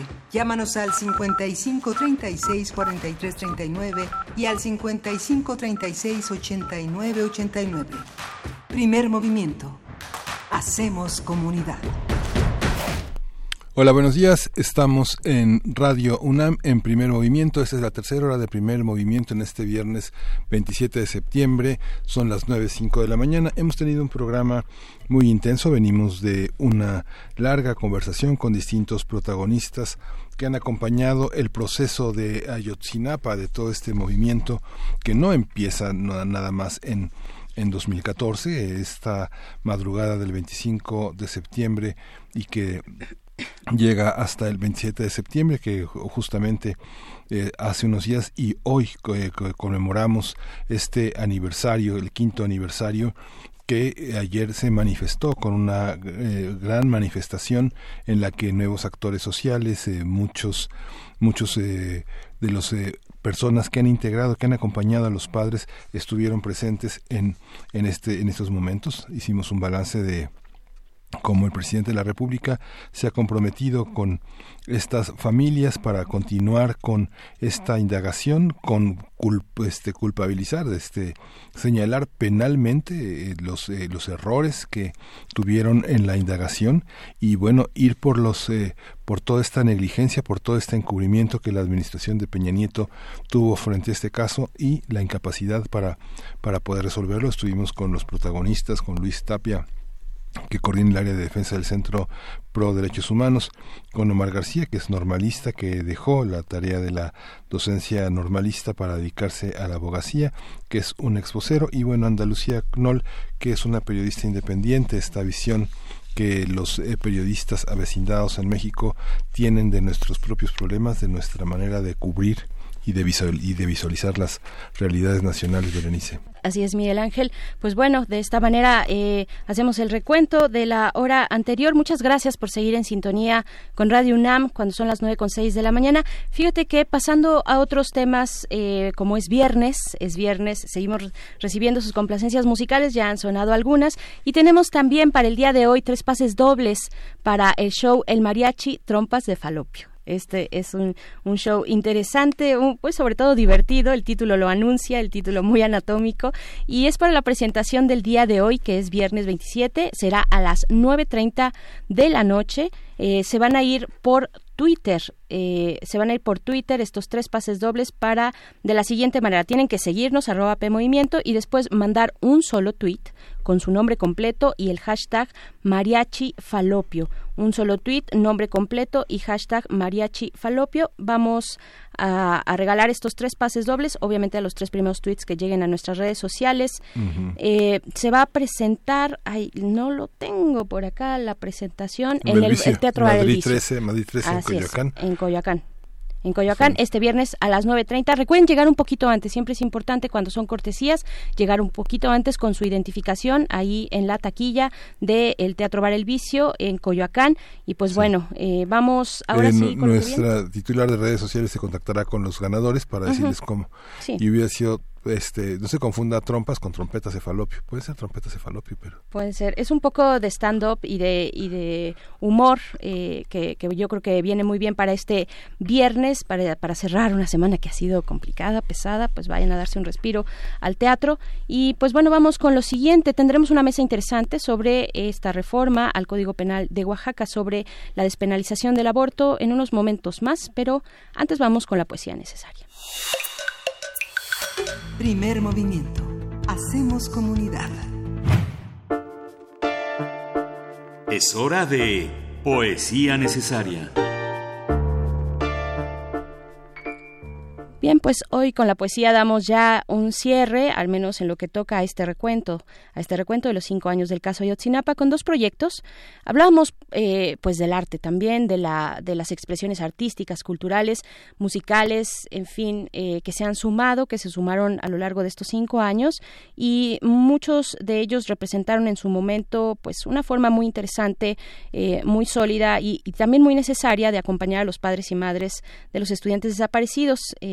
Pues bueno, en la poesía escucharemos una de las propuestas que reúne el proyecto 43 poetas por Ayotzinapa. La propuesta que escucharemos se titula Llueven las estrellas y es de la poeta Gloria Rodríguez. Después lo vamos a acompañar este poema con una de las canciones que se incluyen en el proyecto De Vuelta a Casa, que ya sonaba por aquí desde el día de ayer. Es un proyecto de 2015 que reunió a una buena variedad de propuestas musicales, entre las que se encuentra la que vamos a escuchar, que es de Belafonte Sensacional y Paulina Laza. La canción se titula Verte Regresar, así es que vamos primero con la poesía Llueven las estrellas de Gloria Rodríguez. Llueven las estrellas sobre la oscura noche. Llueve sobre las pupilas frías de las mujeres que la noche de anoche sueñan con sus hijos, ausentes, llenos de juventud y sonrisa. Llueve toda la noche la luz del universo sobre la tierra, sobre una pequeña porción de tierra, encima del dolor, de las venas en el pecho y en las manos que no se reconocen sin el abrazo que tanto se anhela. Llueven legítimas rosas de esperanza sobre los campos que bailan con trigales, los que esperan la siembra de noviembre, los que lucen pequeños dientes de león, que al ser soplados ascienden la ilusión humana.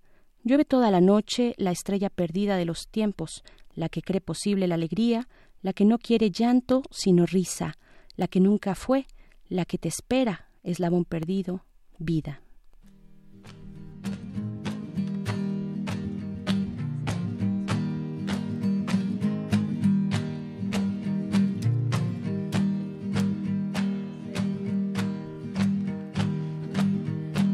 Estamos esperando en casa, Estamos esperando acá.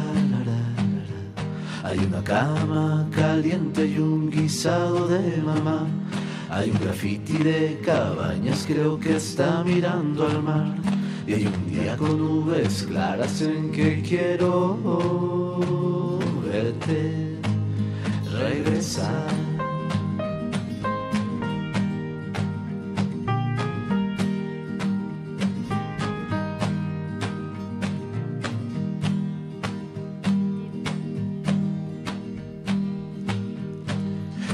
Esperando en casa,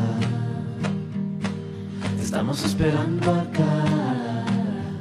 Hay un partido en la cancha, aquí nos falta un jugador.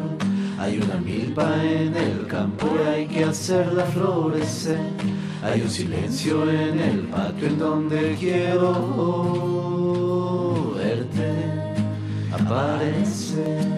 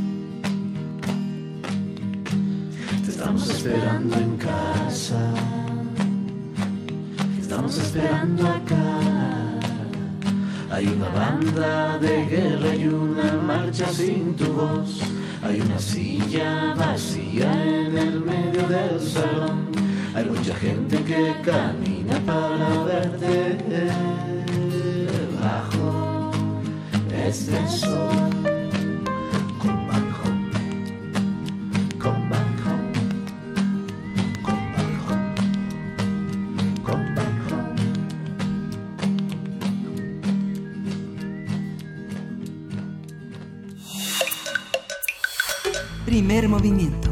Hacemos comunidad.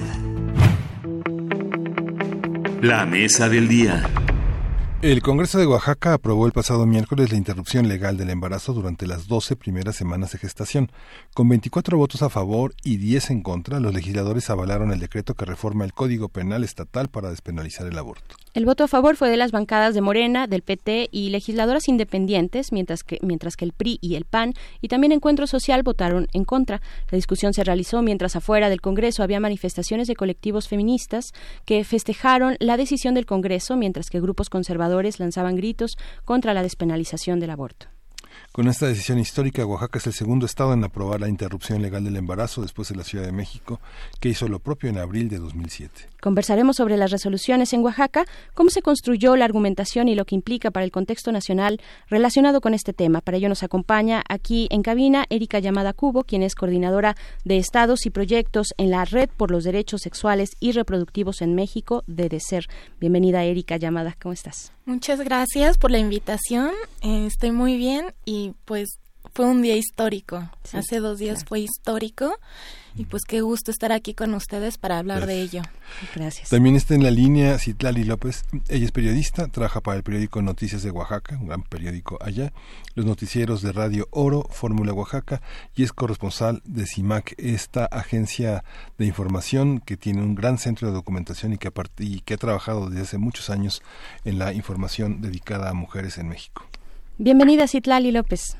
Hola, ¿qué tal? Muy buenos días, Berenice, Miguel, un gusto de estar con ustedes. Al contrario, pues hablar de este tema tan importante después de 12 años, digamos, suspendida la posibilidad de despenalizar en los códigos de los estados, pues llega a Oaxaca con esta noticia que ha sido, pues, evidentemente muy bien recibida por las colectivas feministas. ¿Qué decir, Citlali López? Yo creo que empezaría contigo en tu vocación periodística. ¿Cómo se vivió el momento del miércoles? ¿Cómo se vivió esta situación? Digamos, que nos compartas el pulso de Oaxaca en este contexto.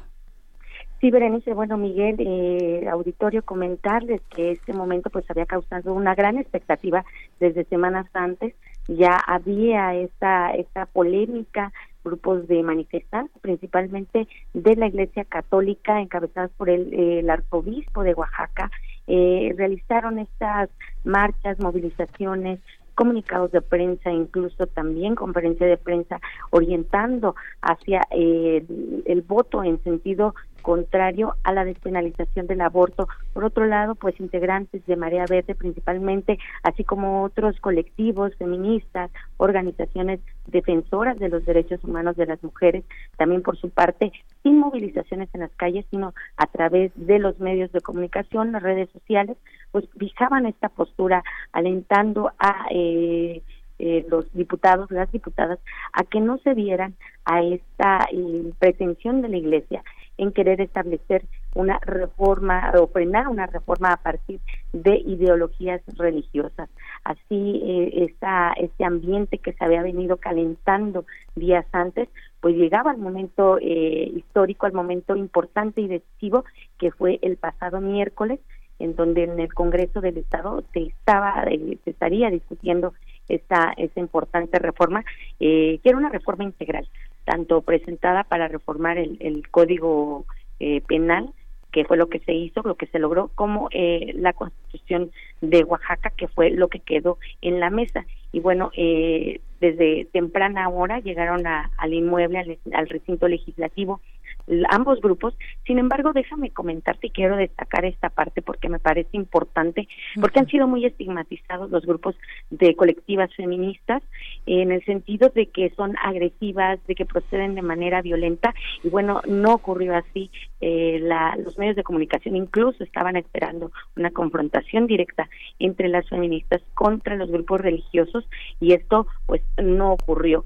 Ellas de alguna manera estratégica, como lo comento en una crónica que se publica en CIMAC, pues guardaron completo silencio, porque pues estaban ante un momento decisivo que podía ser justificado a partir de estas consignas, movilización, exigencia a grito, para que se suspendiera la sesión y ya no se llevara a cabo. Entonces fue de calma, fue de completo respeto, y no así tanto del grupo religioso, que estaba en una posición muy fanática, incluso lanzando gritos. Fueron los que a final de cuentas hicieron a que esta sesión de Congreso quedara clausurada y ya no se siguiera discutiendo lo relativo a la Constitución. El ambiente pues sí estuvo, fue una sorpresa para muchos, porque estaban esperando estas agresiones, y que bueno, pues finalmente no ocurrió así. Hubo una lucha de manera pacífica dada por las organizaciones y colectivos feministas, y bueno, posterior a esta aprobación en el Código Penal, pues sí, ya esta euforia se desató de parte de las mujeres quienes habían asistido al recinto legislativo, mostrando así pues esta felicidad por el logro, por el momento histórico, porque como bien lo comentas, pues ha sido una lucha que ha quedado pausada durante 12 años y que para Oaxaca pues representaba remontar todos esos años, y además importantísimo porque cabe destacar que Oaxaca es uno de los estados más rezagados en muchos aspectos, y uno de los aspectos principales es precisamente el derecho de las mujeres a decidir sobre sus cuerpos, y entre otras muchas cosas, porque pues cabe destacar que Oaxaca es uno de los estados con mayor índice de violencia contra las mujeres por razón de género. Claro, bien, también bueno, pues muy completo esta forma en la que se vivió este reporte tuyo, Citlali López, en la que se vivió en Oaxaca este momento importante. Ha sido un largo camino recorrido para dar este paso. ¿Qué significó Erika Llamada empujar una iniciativa como esta en un lugar como Oaxaca? Bueno, esta clase de iniciativas se han impulsado desde hace años. Uh-huh. Desde hace años en distintos estados han habido pues colectivas, organizaciones, activistas independientes que han apoyado a distintas legisladoras, legisladores para impulsar la despenalización del aborto en sus respectivos estados, pero ya llevábamos pues bastante rato pues armando conversatorios, foros, incluso la diputada Wendy Briceño, que es diputada federal, ha estado impulsando estos foros de progresividad por los derechos sexuales y reproductivos. Y pues desde hace meses Oaxaca ha estado impulsando pues la despenalización. Incluso hace poco lograron que se aprobara la causal salud antes del año pasado, incluso aunque pues la salud de las mujeres estuviera en riesgo, no era permisible el aborto.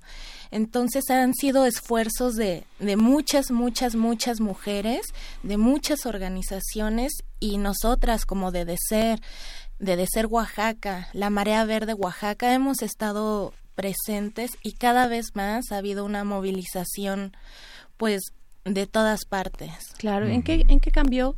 Bueno, Miguel Ángel, no sé si querías apuntar algo. Creo que sería bueno precisar en qué cambió esta reforma al Código Penal local de Oaxaca. ¿Qué es lo que se tenía antes? Ya nos decías, Erika, que la causal de salud ya se había aprobado anteriormente. Sí, hace poco, ¿no? Pero pues justo con lo que sucedió hace 2 días, lo que se despenaliza es el aborto hasta la semana 12, uh-huh. Que sí, justo como decían, es la segunda entidad después de 12 años que modifica así su Código Penal. Claro, es muy impresionante pues que se haya suspendido en 12 años, porque hay de por medio, yo es lo que quiero preguntarles también, un tema de salud pública. A partir de la lucha que se ha dado en Argentina con las feministas, mujeres y colectivas feministas en Argentina, pues han puesto ese tema sobre la mesa, ¿no? De fondo, digamos, en el centro también. La salud pública es un tema de salud pública por la cuestión de que se practican, se quiera o no, se crea o no en ello, se practican abortos clandestinos en toda la región cotidianamente, y esto afecta de una manera muy importante a la salud de las mujeres e incluso las pone en riesgo de muerte. ¿Qué decir? ¿Cómo abordar esta cuestión, esta aprobación de la interrupción del embarazo en Oaxaca, que ahora es legal, en el sentido de la salud pública, Citlali? Sí, claro, es un asunto trascendental. Era fundamental establecer esta cuestión jurídica para evitar que las mujeres continuaran siendo criminalizadas, porque pues en muchas ocasiones la realidad de Oaxaca no es desconocida. Es un estado con gran marginación, con gran rezago, y en materia de salud aún más. Los hospitales se encuentran lejos de muchas comunidades, y bueno, las mujeres tienen que enfrentar a veces estos embarazos, digamos los embarazos que sí son algunos, que muchos que son deseados, uh-huh. Tienen que enfrentar estos embarazos lejos de los lugares de acceso a la salud, y esto los lleva en ocasiones a pues partos fortuitos, que en ocasiones son tomados como abortos.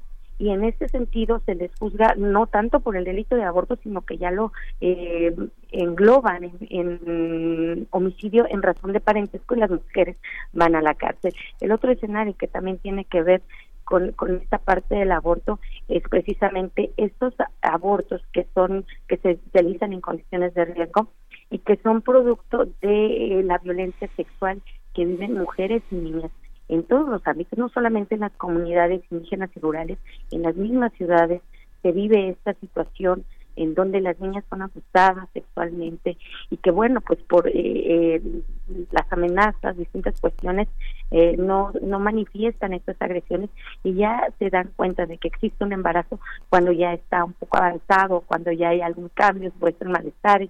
Entonces y hacer todo este procedimiento de que además no existe claridad, ¿no? Te vas al Ministerio Público para presentar te vas directamente a la Secretaría de Salud para pedir el aborto, y te mandan al Ministerio Público diciendo que tienes que presentar una denuncia, aun cuando ya no es necesario a partir de la norma 046, y se echan la bolita, no hay una claridad. Entonces creo que se establece esta despenalización para decir, bueno, están estas circunstancias y es procedente la realización del aborto a pesar de que no hay una denuncia, y además se obliga a las instituciones de salud a realizarlo. Pero ahora el gran reto va a ser el poner en práctica esto, porque se requiere, y la misma Secretaría de Salud lo ha admitido, que no tiene capacidad para atenderlo, pero no tiene capacidad no solamente para atender esta parte del aborto, sino para atender algunas otras enfermedades que parecieran simples, ¿no? Hay un rezago, hay falta de medicamentos, hay falta de personal capacitado, las distancias que existen en localidades, en las ciudades, hace a que todo esto pues no sea accesible para las mujeres. Entonces sí es fundamental, por supuesto que es fundamental esta parte de la reforma al Código Penal y que también sería fundamental reforzarlo con la reforma a la Constitución, pero hay que ir también a esa parte para que se haga efectiva, porque si no, pues quedaría solamente una buena intención, no se llevaría a la práctica, ¿no? Y continuaríamos en este mismo esquema de estar viendo a las mujeres practicarse abortos de manera riesgosa, ya no clandestina, pero sí de manera riesgosa. Sí, y esta parte de los abortos espontáneos, hay serias diferencias entre la atención y la estadística que tienen el ISSSTE, el IMSS y los hospitales que dependen del sistema de salud en los estados, porque justamente la estadística marca que ahí es donde las criminalizan, porque ahí los médicos en ese sistema de salud se atienden a cláusulas de conciencia para realizar los dictámenes y los diagnósticos, que es algo muy grave, que es una discusión que tenemos que emprender, porque es algo que justamente, no sé, pienso en lugares como Jalisco, pienso en lugares como Guanajuato, Guerrero, Aguascalientes, Guerrero, o sea, es tremenda la situación y hay una disparidad en la manera de ejercer las normas oficiales de salud en torno a los derechos reproductivos que en el sistema de salud manejado por el Estado, por los estados y municipios, ¿no? Ese es un tema sumamente importante que hay que tomar en cuenta ahorita que empieza la operatividad, la objeción de conciencia, que haya médicos, médicas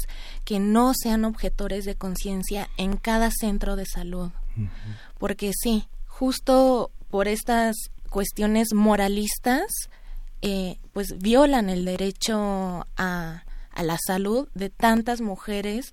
Incluso hay que tomar en cuenta que las causales van a seguir vigentes en el Código Penal, que eso pues también va más allá de las 12 semanas. Por ejemplo, por cuestiones de violación es legal en todo el país y hay que seguir tomando en cuenta estas causales y que se apliquen, como dicen la NOM 046. Ahí está, las mujeres tienen derecho a interrumpir su embarazo producto de una violación sin necesidad de una denuncia, pero en la práctica, justo por médicos objetores de conciencia, no respetan la NOM 046. Sí, es un tema que también lo vivimos en la Ciudad de México, ¿no? Digamos, en los primeros años de su implementación, de su instrumentación. Y yo quisiera preguntarles también qué hay, ahora que estamos hablando de lo que viene en el futuro, en estos próximos días, en su implementación, ¿qué hay de la integralidad de una propuesta como esta?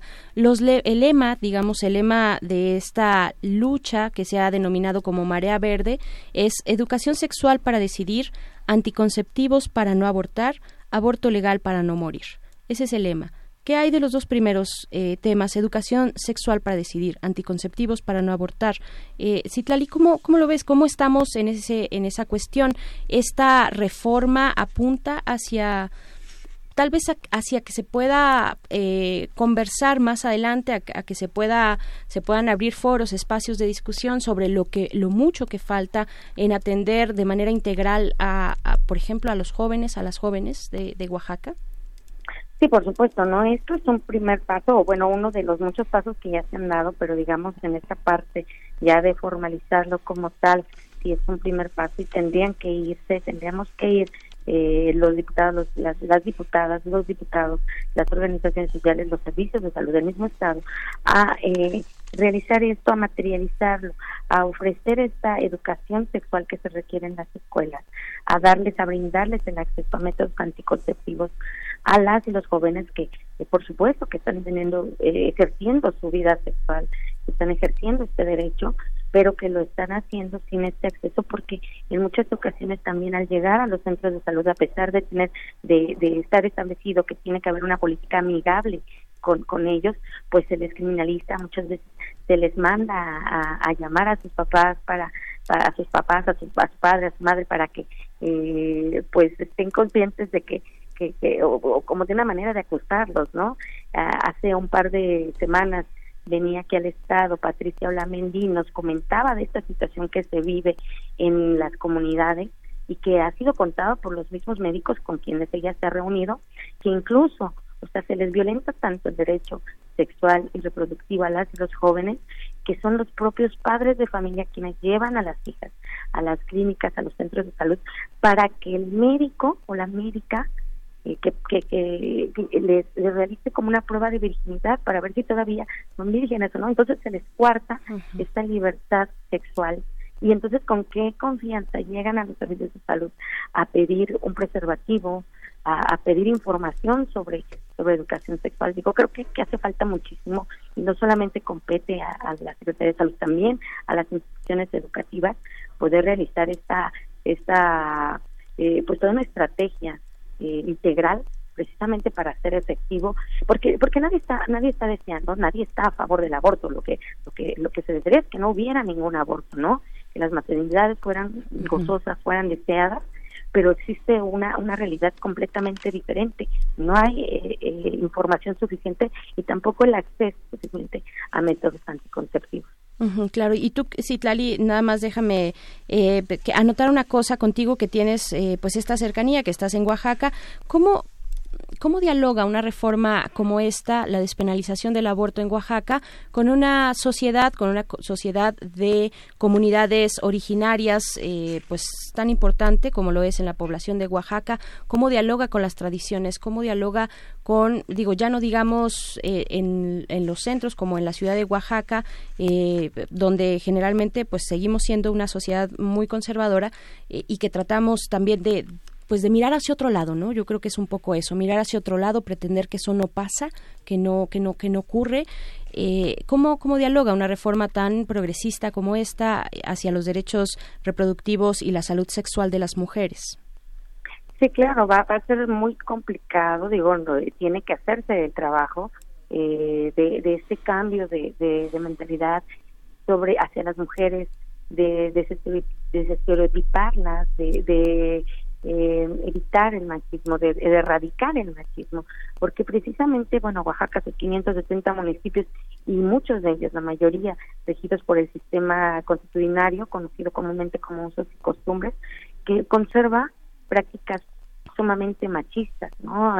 Lo veíamos en la misma Guelaguetza con esta representación que se realizaba por parte de un municipio del Istmo de Tehuantepec, en donde todavía se celebraba esta parte de la virginidad de las mujeres, ¿no? Que llegara al matrimonio completo siendo virgen, ¿no? Entonces, y ese es solo un ejemplo, hay muchísimos otros que sí, efectivamente pueden llevar a que esta reforma que se realiza pues no se lleve o no se concrete completamente, otorgando, garantizando ese derecho a las mujeres a la interrupción legal del embarazo, porque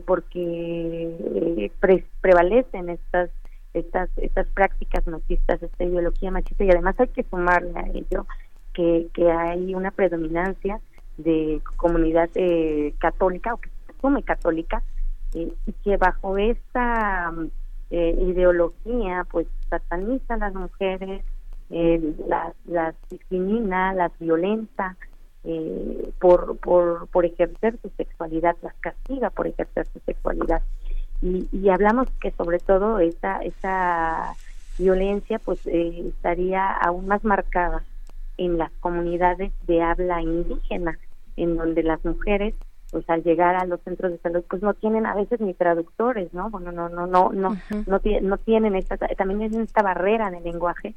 Entonces sí es un asunto que hay que revisar de fondo, y se tienen que tomar las medidas necesarias para que pueda garantizarse este derecho que es reconocido como un derecho como tal por organismos internacionales. Claro. Erika Llamada. Bueno, me encantó lo que dijo Citlali.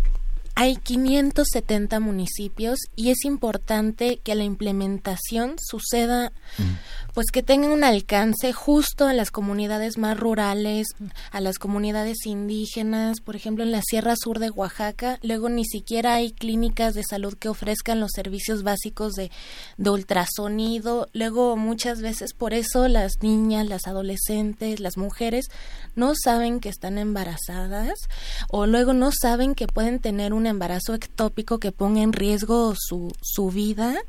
Entonces, en la implementación, el enfoque debe ser interseccional e intercultural. Igual, retomar que pues es uno de los estados con más población indígena, y pues cuántas variantes de cada lengua también hay. Debe haber traductores, traductoras, también, como dijimos hace rato, médicos y médicas que no sean objetores de conciencia, y también, como sucedió aquí en la Ciudad de México, como sucede en las clínicas de interrupción legal de embarazo, que haya consejería, que apoyen con la orientación, que implementen también los métodos anticonceptivos, y solo si las mujeres quieren, porque también en Oaxaca ha ocurrido mucho que cuando interrumpen legalmente el embarazo por causales, hay médicos, médicas que les implantan un DIU sin el consentimiento de la mujer.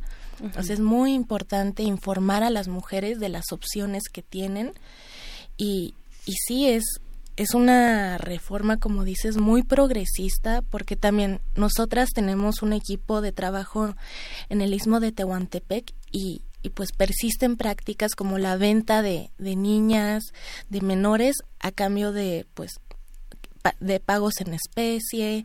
Hay pues muchísima violencia sexual, no llega la información, no hay servicios básicos de salud.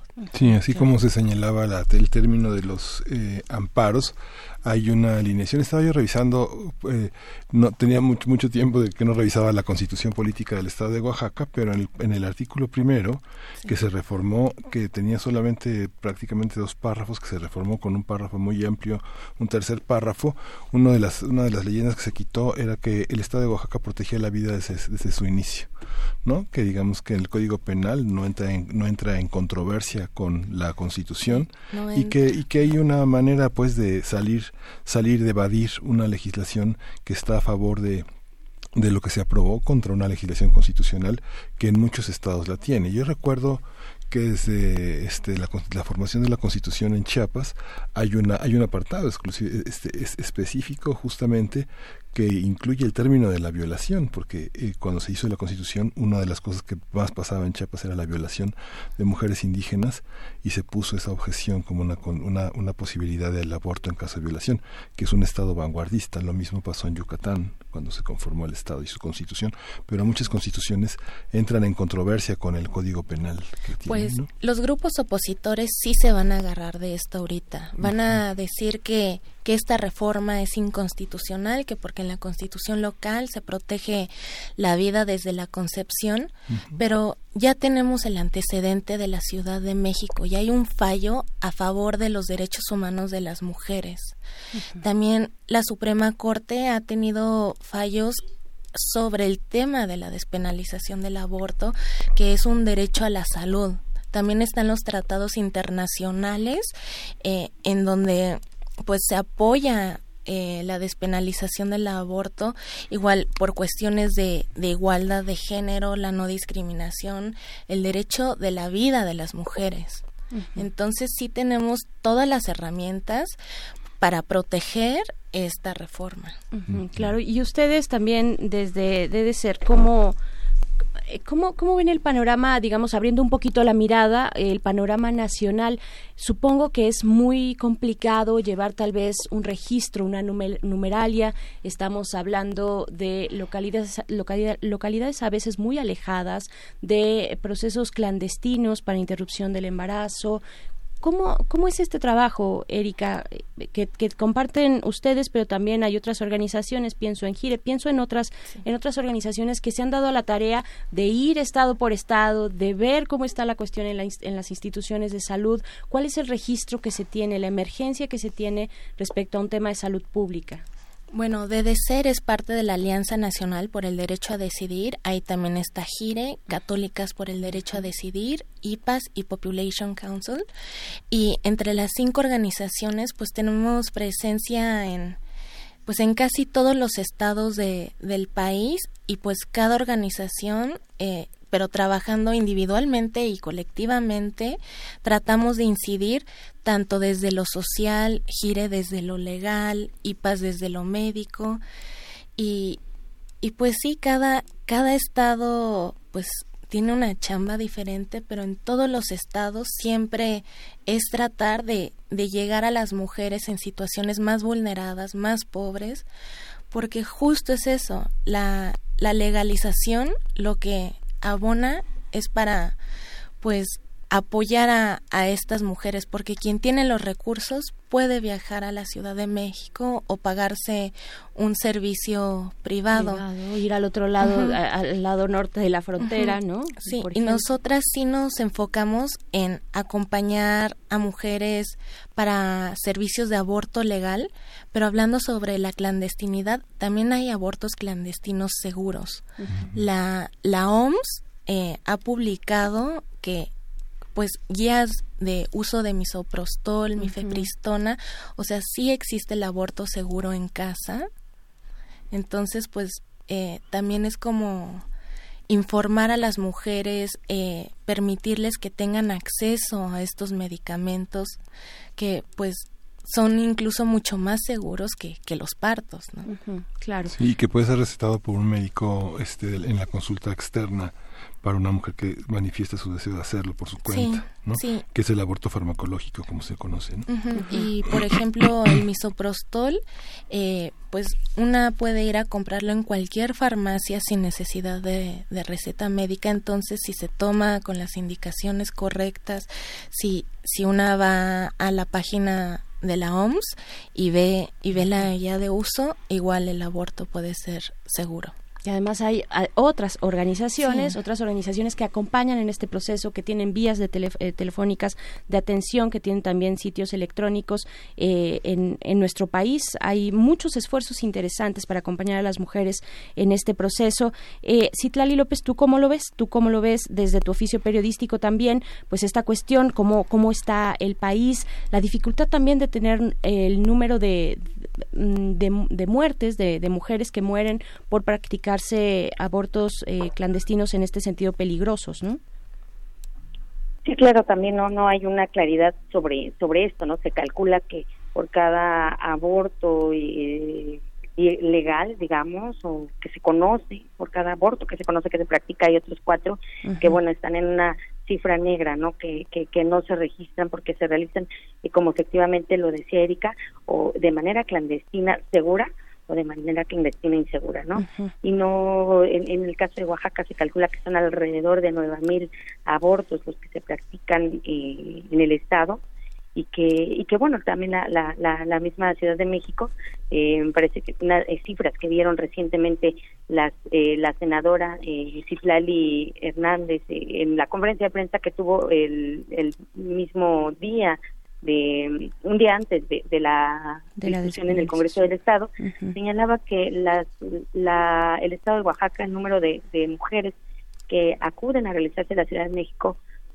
un aborto, pues ya las coloca la entidad en la lista en el número 10 del nacional de los abortos que se realizan de manera segura en la Ciudad de México. Entonces sí, la realidad es que las mujeres están decidiendo sobre sus cuerpos, y el asunto es que se les garantice que sea que no pongan en riesgo su vida, y que preserven, prevalezca la vida y la integridad de las mujeres por sobre las cosas, ¿no? Por sobre todas las cosas. Uh-huh. Sí. Antes de despedirnos, bueno, creo que sería importante también destacar las opiniones en contra, y que ustedes nos puedan dar pues la lectura de algunas consignas que tienen las personas pro vida, por ejemplo, organizaciones de este tipo, cuando dicen hay que salvar las 2 vidas.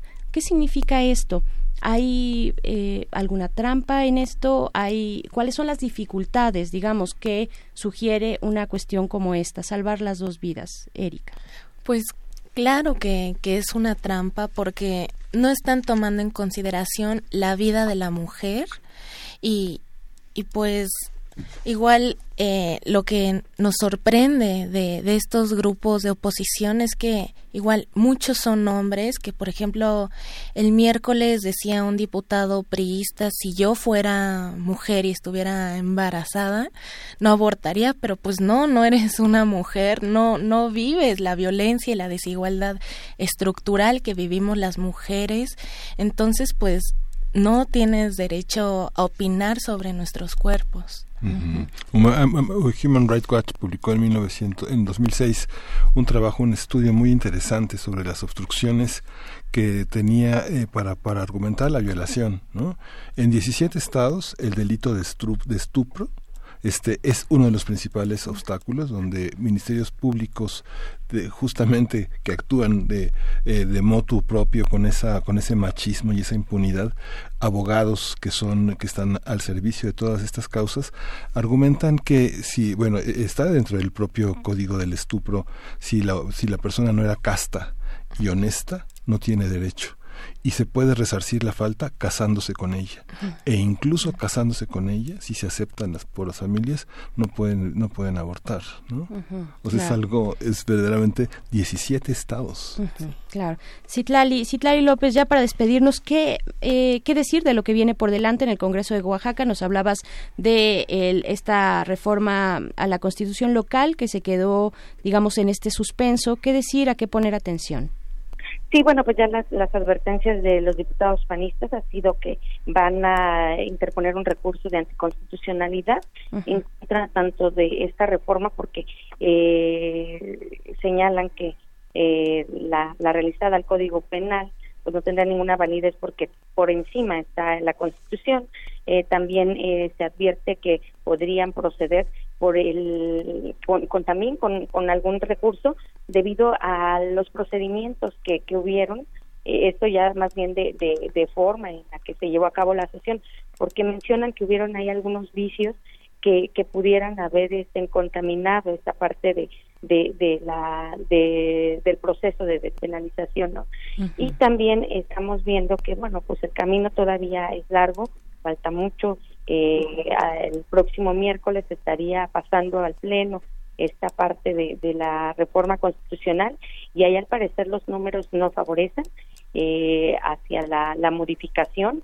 Se habla de que no se ha alcanzado el consenso y que llegarían apenas a los 23 votos, y para ello se requiere mayoría calificada. Esto no les está dando, todavía quedan días para poder llevar a cabo este cabildeo. Sin embargo, pues creo que todo apunta a que recorrerá este camino que pasó en su momento también esta reforma que se hizo en 2007 en el entonces Asamblea Legislativa del Distrito Federal, y que como bien lo comentó Erika, pues ya también conocemos cuál fue el desenlace, y el desenlace fue el otorgar o el reconocer el derecho de las mujeres y el aborto antes de las 12 semanas pues es permitido, ¿no? Y sería legal. Claro. Bien, pues agradecemos a las dos, Citlali López, López, periodista en Oaxaca, corresponsal de CIMAC Noticias y de otros medios. Muchas gracias por participar en esta mesa. Al contrario, muchas gracias por la invitación, Berenice, Miguel, y muchas gracias a Erika también por compartir el espacio. Gracias. Pues sí, también gracias. Le agradecemos a Erika Llamada Cubo, de la organización de Ser. ¿Dónde las encontramos? Pues estamos en 15 estados del país, pero yo estoy aquí en la Ciudad de México en redes sociales como DDCer. @, DDCer. Perfecto. Sí. Pues gracias a ambas. Vamos a hacer una breve pausa con esto, que es una petición para Mayra Elizondo. Little Jesus es la banda. La canción es Color.